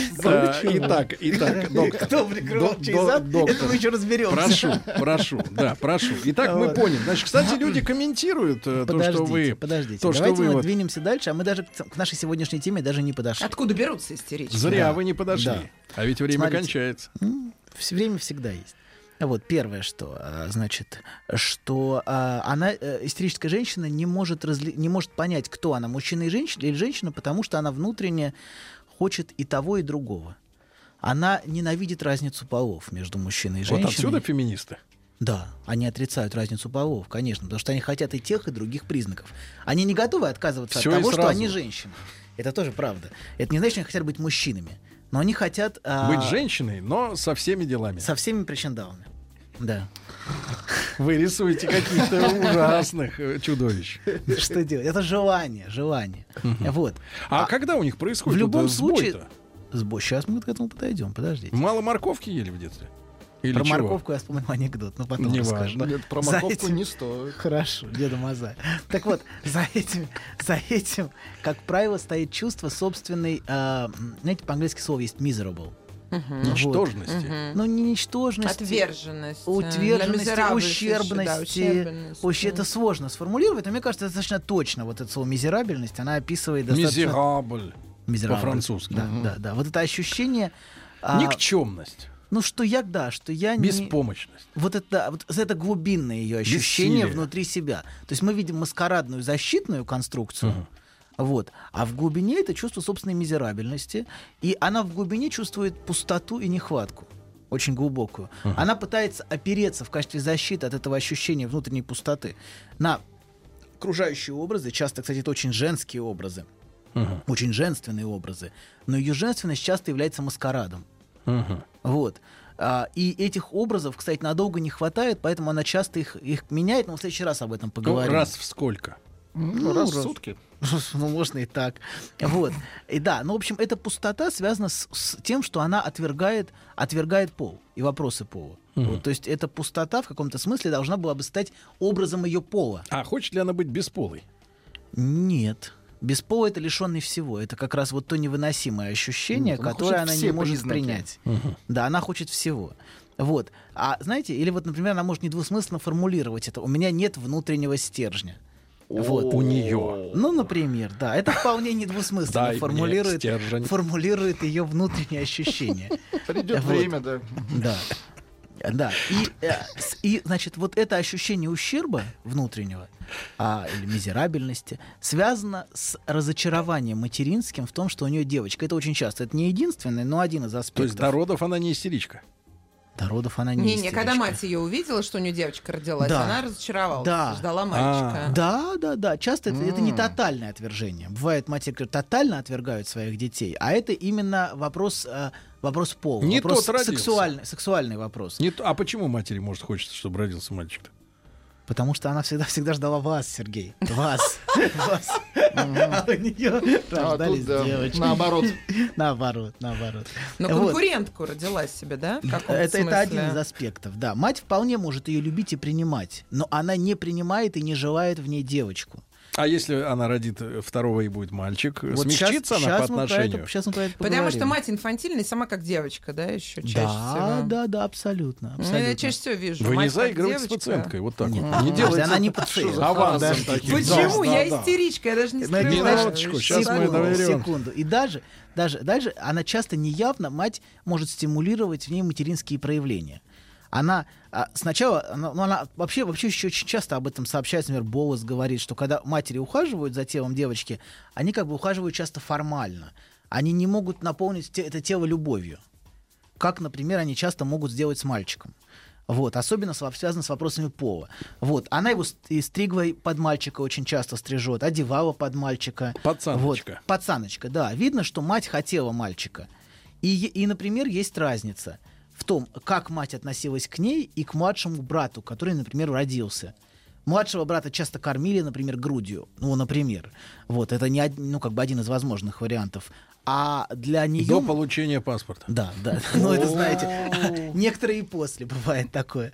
Вот. В переносном смысле. Абсолютно, абсолютно. абсолютно. Вы про паспорт? Я продо- я продул. Короче говоря, с отцовским паспортом большие проблемы. Вот. Так вот. А значит, а для нее, для нее, например, не было, не было, вот, и от- этого отношения не было. И формируется ощущение, что я нежеланна.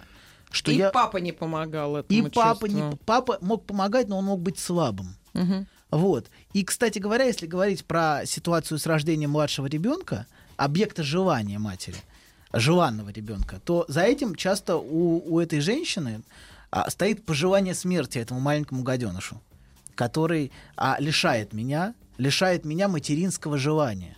Понимаете, этот маленький мальчик вот, э, является чем-то, что наносит мне глубокую травму, тем, что он лишает меня. И видно, что любит мальчика. Любит, мама любит мальчика, мама хочет мальчика. Значит, я должна быть лучшим мальчиком, например, чем мой брат. Вы это про меня рассказываете. У меня Нет, как раз вас. младший брат. Да вы что? минуточку, да мы Серьезно? поняли уже, Вообще что. в один Да в один, ладно? Да, Ну. конечно. Но у меня примерно такие чувства были, да, все детство. Я вообще не А. понимала, как так вот. У меня забрали любовь. Владик, э, обратно убирай колу и вызывай Подождите, да, расскажите, ага. Ну, в принципе, я все это испытывала, что вы Старший говорите. брат? Э, Младший брат, А, младше на младший? три года. Ну, все как доктор описывает, да. И мне казалось, что папа меня не защищает, то, что Да. мне не хватает э, материнской любви. И сейчас, когда вот у меня дочь, я уже понимаю, что, что конкретно мне не хватало Да. на самом деле. Не хватает любящего материнского взгляда, Да, направленного да, на Это девочку. правда. Именно гордости, что ты девочка. Да, что у меня девочка, а это моя, Да, при- моя маленькая да. принцесса. Да, не было никогда такого, Вот. правда. И знаете, ведь быть желанной э, несопоставимо важнее, чем быть удовлетворенной. Чувствовать себя желанной для- и желанным ребенку. Вот, об этом Лакан много говорит. Очень гораздо важнее. Важно не столько накормить ребенка, сколько сообщить ребенку ощущение его желанности или ее желанности. Вот. И поэтому, собственно, один из центральных вопросов истерии — это вопрос, где располагается желание другого. То есть, что хочет другой? Что хо... Ну, если в качестве примера взять мать, это просто один из возможных э, начальных этапов. Это чего хочет мать? Собственно, где располагается ее желание? Ее желание располагается в брате, например. Вот, этот образ брата и становится тем, что она заимствует. Как А, а объект девочка желания. типа не получилось. Да. А девочка, ну девочка, да. ну, А я вообще пропустила вот этот возраст девочки. Из меня сразу взрослого человека сделали. То есть на Да. меня переложили функции полностью Да. заботы о своих родителях. Да, и мне да, всегда да, говорили, да, да, ты должна заботиться о них и о своем брате. Я себя девочкой маленькой вообще не помню. Да. И одна из главных жалоб, которые я слышу, это что не было совместности с этой матерью. Мгм. Что с ней не было близости, не было игр. Вот мать избегала в детстве ухаживать за ее телом, а она дальше не инвестировала ее тело. Она избегала смотреть на свою маленькую принцессу. Вот. Она не играла с ней в детские игры, в, дет... в девочкины игры. А постарше она не подготовила пубертату никак. То есть она не говорила с ней про месячные. э, Это было какое-то про любовные отношения. Все эти открытия она делает обычно от своих подруг. Один в один. Вот вы про меня рассказываете. Вот. Ужас И какой. часто- Вызывайте Доктор, санитаров. доктор, Подождите, давайте часто немножко мать- развеем вот эту трагедию маленькой, подождите. маленькой ремаркой для наших слушателей, у которых нет возможности следить за эфиром визуально. Доктор сегодня в темно-зеленом свитере модном. И он настолько мне напоминает форму, что я представил себе доктора в форме гауляйтера или ефрейтора, в фуражке У вас около, около полевой кухни. А вы его в каске представили? Сергей, С двумя бурные- У вас воздуховодами. бурные немецкие фантазии. Мне кажется, вы пересмотрели. И почему-то шпоры представляете которыми вы умеете Сергей. Сергей, Сергей. Не кладет? А, погодите, когда- у него еще он. Вы не порите истеричек, вы их хорошо лечите. Парю. Да, ну вот раз Ну, здравствуйте. Женщина, желающая порки, проступает сейчас перед нами. Ого! Вот. Так, давайте. Вернемся. Вернемся, да. Так вот, значит, заказ был, доктор. Что-то это Вот не вопрос. Соцзаказ. Извините. Заказ. Вернемся. Вернемся, да. Так вот, часто эта мать действительно сама, как вы сказали, инфантильна, и она не способна сообщить дочери о вопросах пола.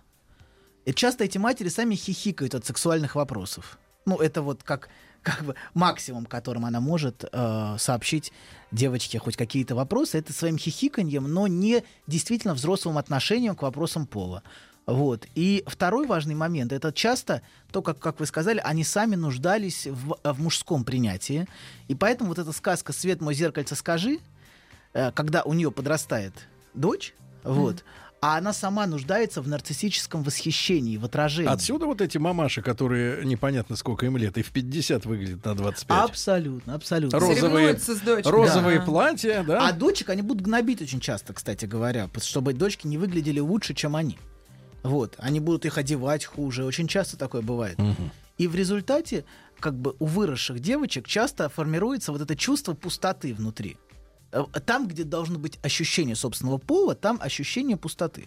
Знаете, некоторые сообщают, что они как кукла Барби в каком-то смысле. Вот пластмасса, все, я не, я не знаю, кто я. Вот.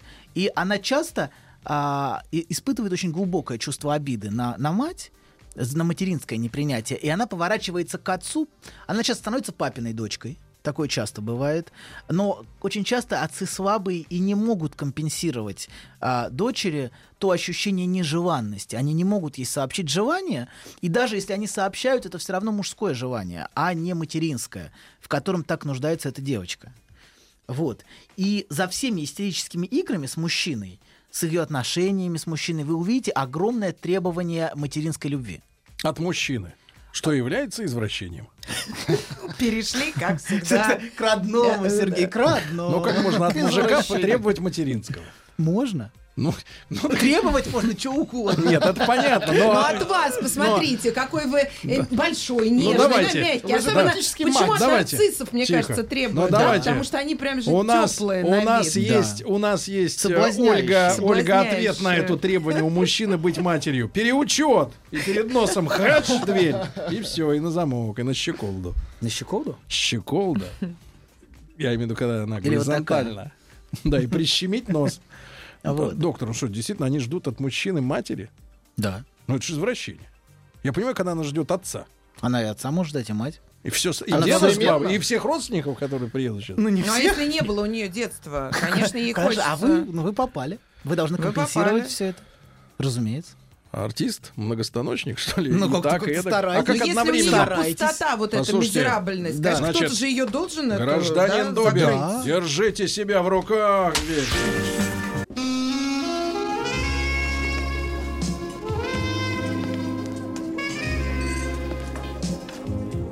Пожалуйста. Какие у вас интересные пальцы. Вы не велончелист? Нет. Торговый работник. А что такое? Ваши длинные трепетные пальцы говорят о тонкой душевной организации. Мужчина. Руководство по эксплуатации. Итак, гражданин Добин, Александр. Почему Что вы Александр? всеми Александром меня хотите назвать? Яковлевич, Скажите, Вы мне, почему работаете Александр? компенсатором моего я так и дедушки. знал. Ваш дедушка Александр? Ну, я же говорил, Саша, не пей. А, Саша, не пей. Не Да, буду, не Саша буду. это вариант нашего имени. С А вы бабушка, вас. я Саша, а вы С бабушка, вас, правильно? да, конечно. Ой, мы доктора не поздравили, точно. Спасибо, спасибо. Ну, доктор говорил, что он не религиозный. Ну, Какая хорошо, разница? но давайте мы вернемся к теме передачи. А не к моим религиозным Анатолий. или Итак, антирелигиозным итак взглядам. вопрос, который мучает наших э, слушателей, мужчин. Естественно, хочется подстраховаться от э, встречи с такой женщиной до того, как э, ты ее полюбил. Так. Э, Как по внешним признакам, по окружению, по матери ее, можно узнать, что перед нами вот такая вот не, неопределившаяся внутри себя и недоласканная Ну, может быть, Оля как раз расскажет. Как Но такая мать э, и во взрослом возрасте постоянно требует к себе внимания. Вот она приходит, она, она себя ставит э, больше фигуры, чем молодожены, например. Она Вы говорит, говорите «Почему смело, матери- сейчас в Туле не слышно.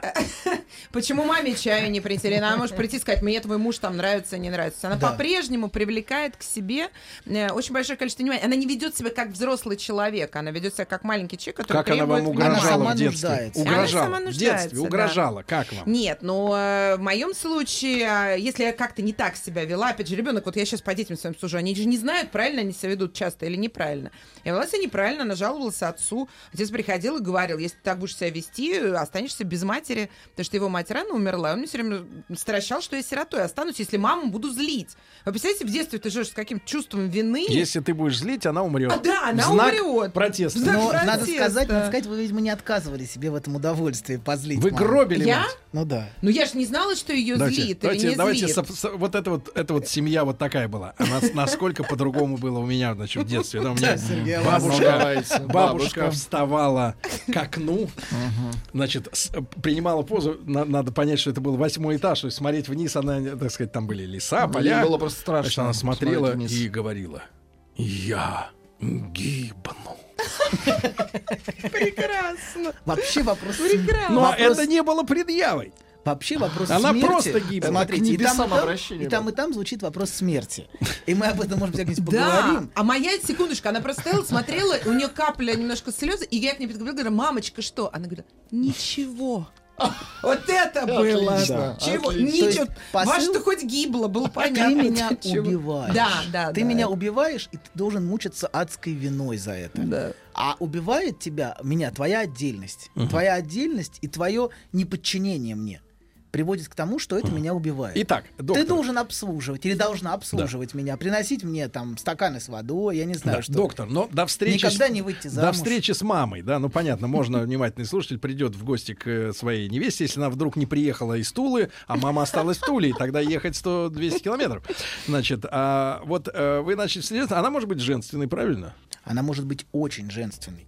И ну, нравится, она может нравиться, Но правильно? эта женственность часто, мы об этом в следующий раз поговорим, часто является маскарадом. Но может какие-то характерные, может быть, оговорочки, словечки, манеры, А зачем вам?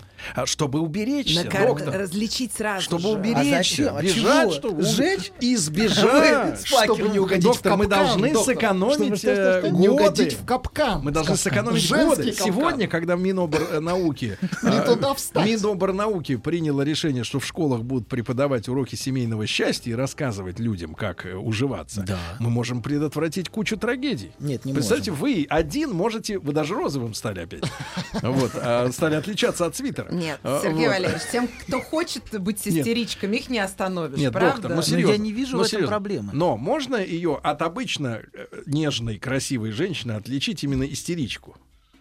В частой смене, в частой смене нарядов, образов, прическу меняет. Но она все время говорит. А, Она говорит и говорит и говорит, но непонятно о чем она говорит. Непонятно О, чем. Первый маркер. говорит. Говорит, но Значит, есть. много говорит. И вы пытаетесь понять содержательно, о чем Но не понимаете. Но не понимаете. Это какие-то эмоциональные обмены, рассказы. А может то, быть, вы просто не понимаете. Да, это правда. А это может быть, и вы в этом, просто не понимаете. Оля в этом смысле права. Это мы не понимаем, на самом деле, тот посыл, который в этом есть. Она вовлекает в такое общение, которое требует участия. скорее, да. Участия. В некотором смысле материнского участия. Как, Да-да-да. Я понимаю. Итак, мужчины, если щебетание непонятно, если оно очень живое, да, активное. Например, на французском. Да, но, почти как на француз. А вы вот э, проводили ее до подъезда, она ушла домой, а вы вот едете, например, в метро или за рулем, это неважно, и, не можете вспомнить сути разговора. Вот это Но, оно. во-вторых, во-первых, это- Тренируйте это, память. лишь один, это лишь один из, из возможных признаков. Вообще Да. истерические женщины разные, есть весьма молчаливые, но все они пытаются подстраиваться под желание другого. Под желание. Да, но мы об этом поговорим в следующий раз. Правда. Пока мы не будем, значит. Пока достаточно этого. Мамаша Да. инфантил. Мамаша, И- и болтунья, мама, как щебетунья. правило, достаточно инфантильна, и, как правило, она не способна сообщить этой э, девочке вопросы пола. И второе, что отец или отсутствующий, очень часто отца в таких семьях, а, он ну, пропал, вот, и она как бы осталась за мужчину рядом с мамой. С этой инфантильной мамой она часто становится в качестве мужчины. Или отец часто слабый, отец не способный как бы ввести закон Да. ввести правила. Этот за- закон вводит мать. Хотите, я скажу, что Да. я чувствую все время? Мне не объяснили, какие преимущества есть в том, чтобы быть женщиной. Мне в детстве говорили, что всего этого есть А только преимуществ недо- никаких. недостатки. Никаких преимуществ. Ничего хорошего в этом Значит, смотрите, нет. да. и Вот три- это вот давайте чувство, за- завершим, же- Да. завершим Ну, ну, на тремя... ну, подождите Погодите, секундочку, тремя... к- Времени мало, доктор. Тремя комментариями. Вы запомните, что она хочет. Значит, во-первых, во-первых, значит, пишет... мы э, так далеко не уедем Во-первых, с пишут, э, что в. Туле нас хорошо слышно. Так что, маман, привет. Как маму, поймите, зовут? Э, Не скажу. Мама, не скажу. подождите. Мама, она забыла. Подождите, я маму Второе. очень люблю. Тихо, тихо, второе. Вот, вот, это Ната- тоже Наташа правда. пишет, половина Это передач прослушала, думая, что доктор женщина. Нет, доктор Ефрейтор. А Наташа, И наконец, Вадим? и наконец, А, вот вам угрожали, вам угрожали, Ольга, что если вы будете плохо себя вести и а, мама умрет, а вот э, Андрей пишет, самый писк, это когда тебе говорят, где лежит кулек с вещами в последний путь. Да. А вам бабушка так не говорила? А где завещание-то? А Моя наследство? бабушка никуда не спешила, она хотела гибнуть вечно. Оставьте бабушку. Да, доктор? А, ну, смерть тут приходит, конечно, неожиданно. Доктор, Это игра, она играет, играет смерть, а вдруг Остановитесь, неожиданно доктор. умирает. Доктор, стоп. Без завещания. Спасибо, ребят, хорошего дня, до завтра. Доктор, стоп. Еще больше подкастов на радиомаяк.ру.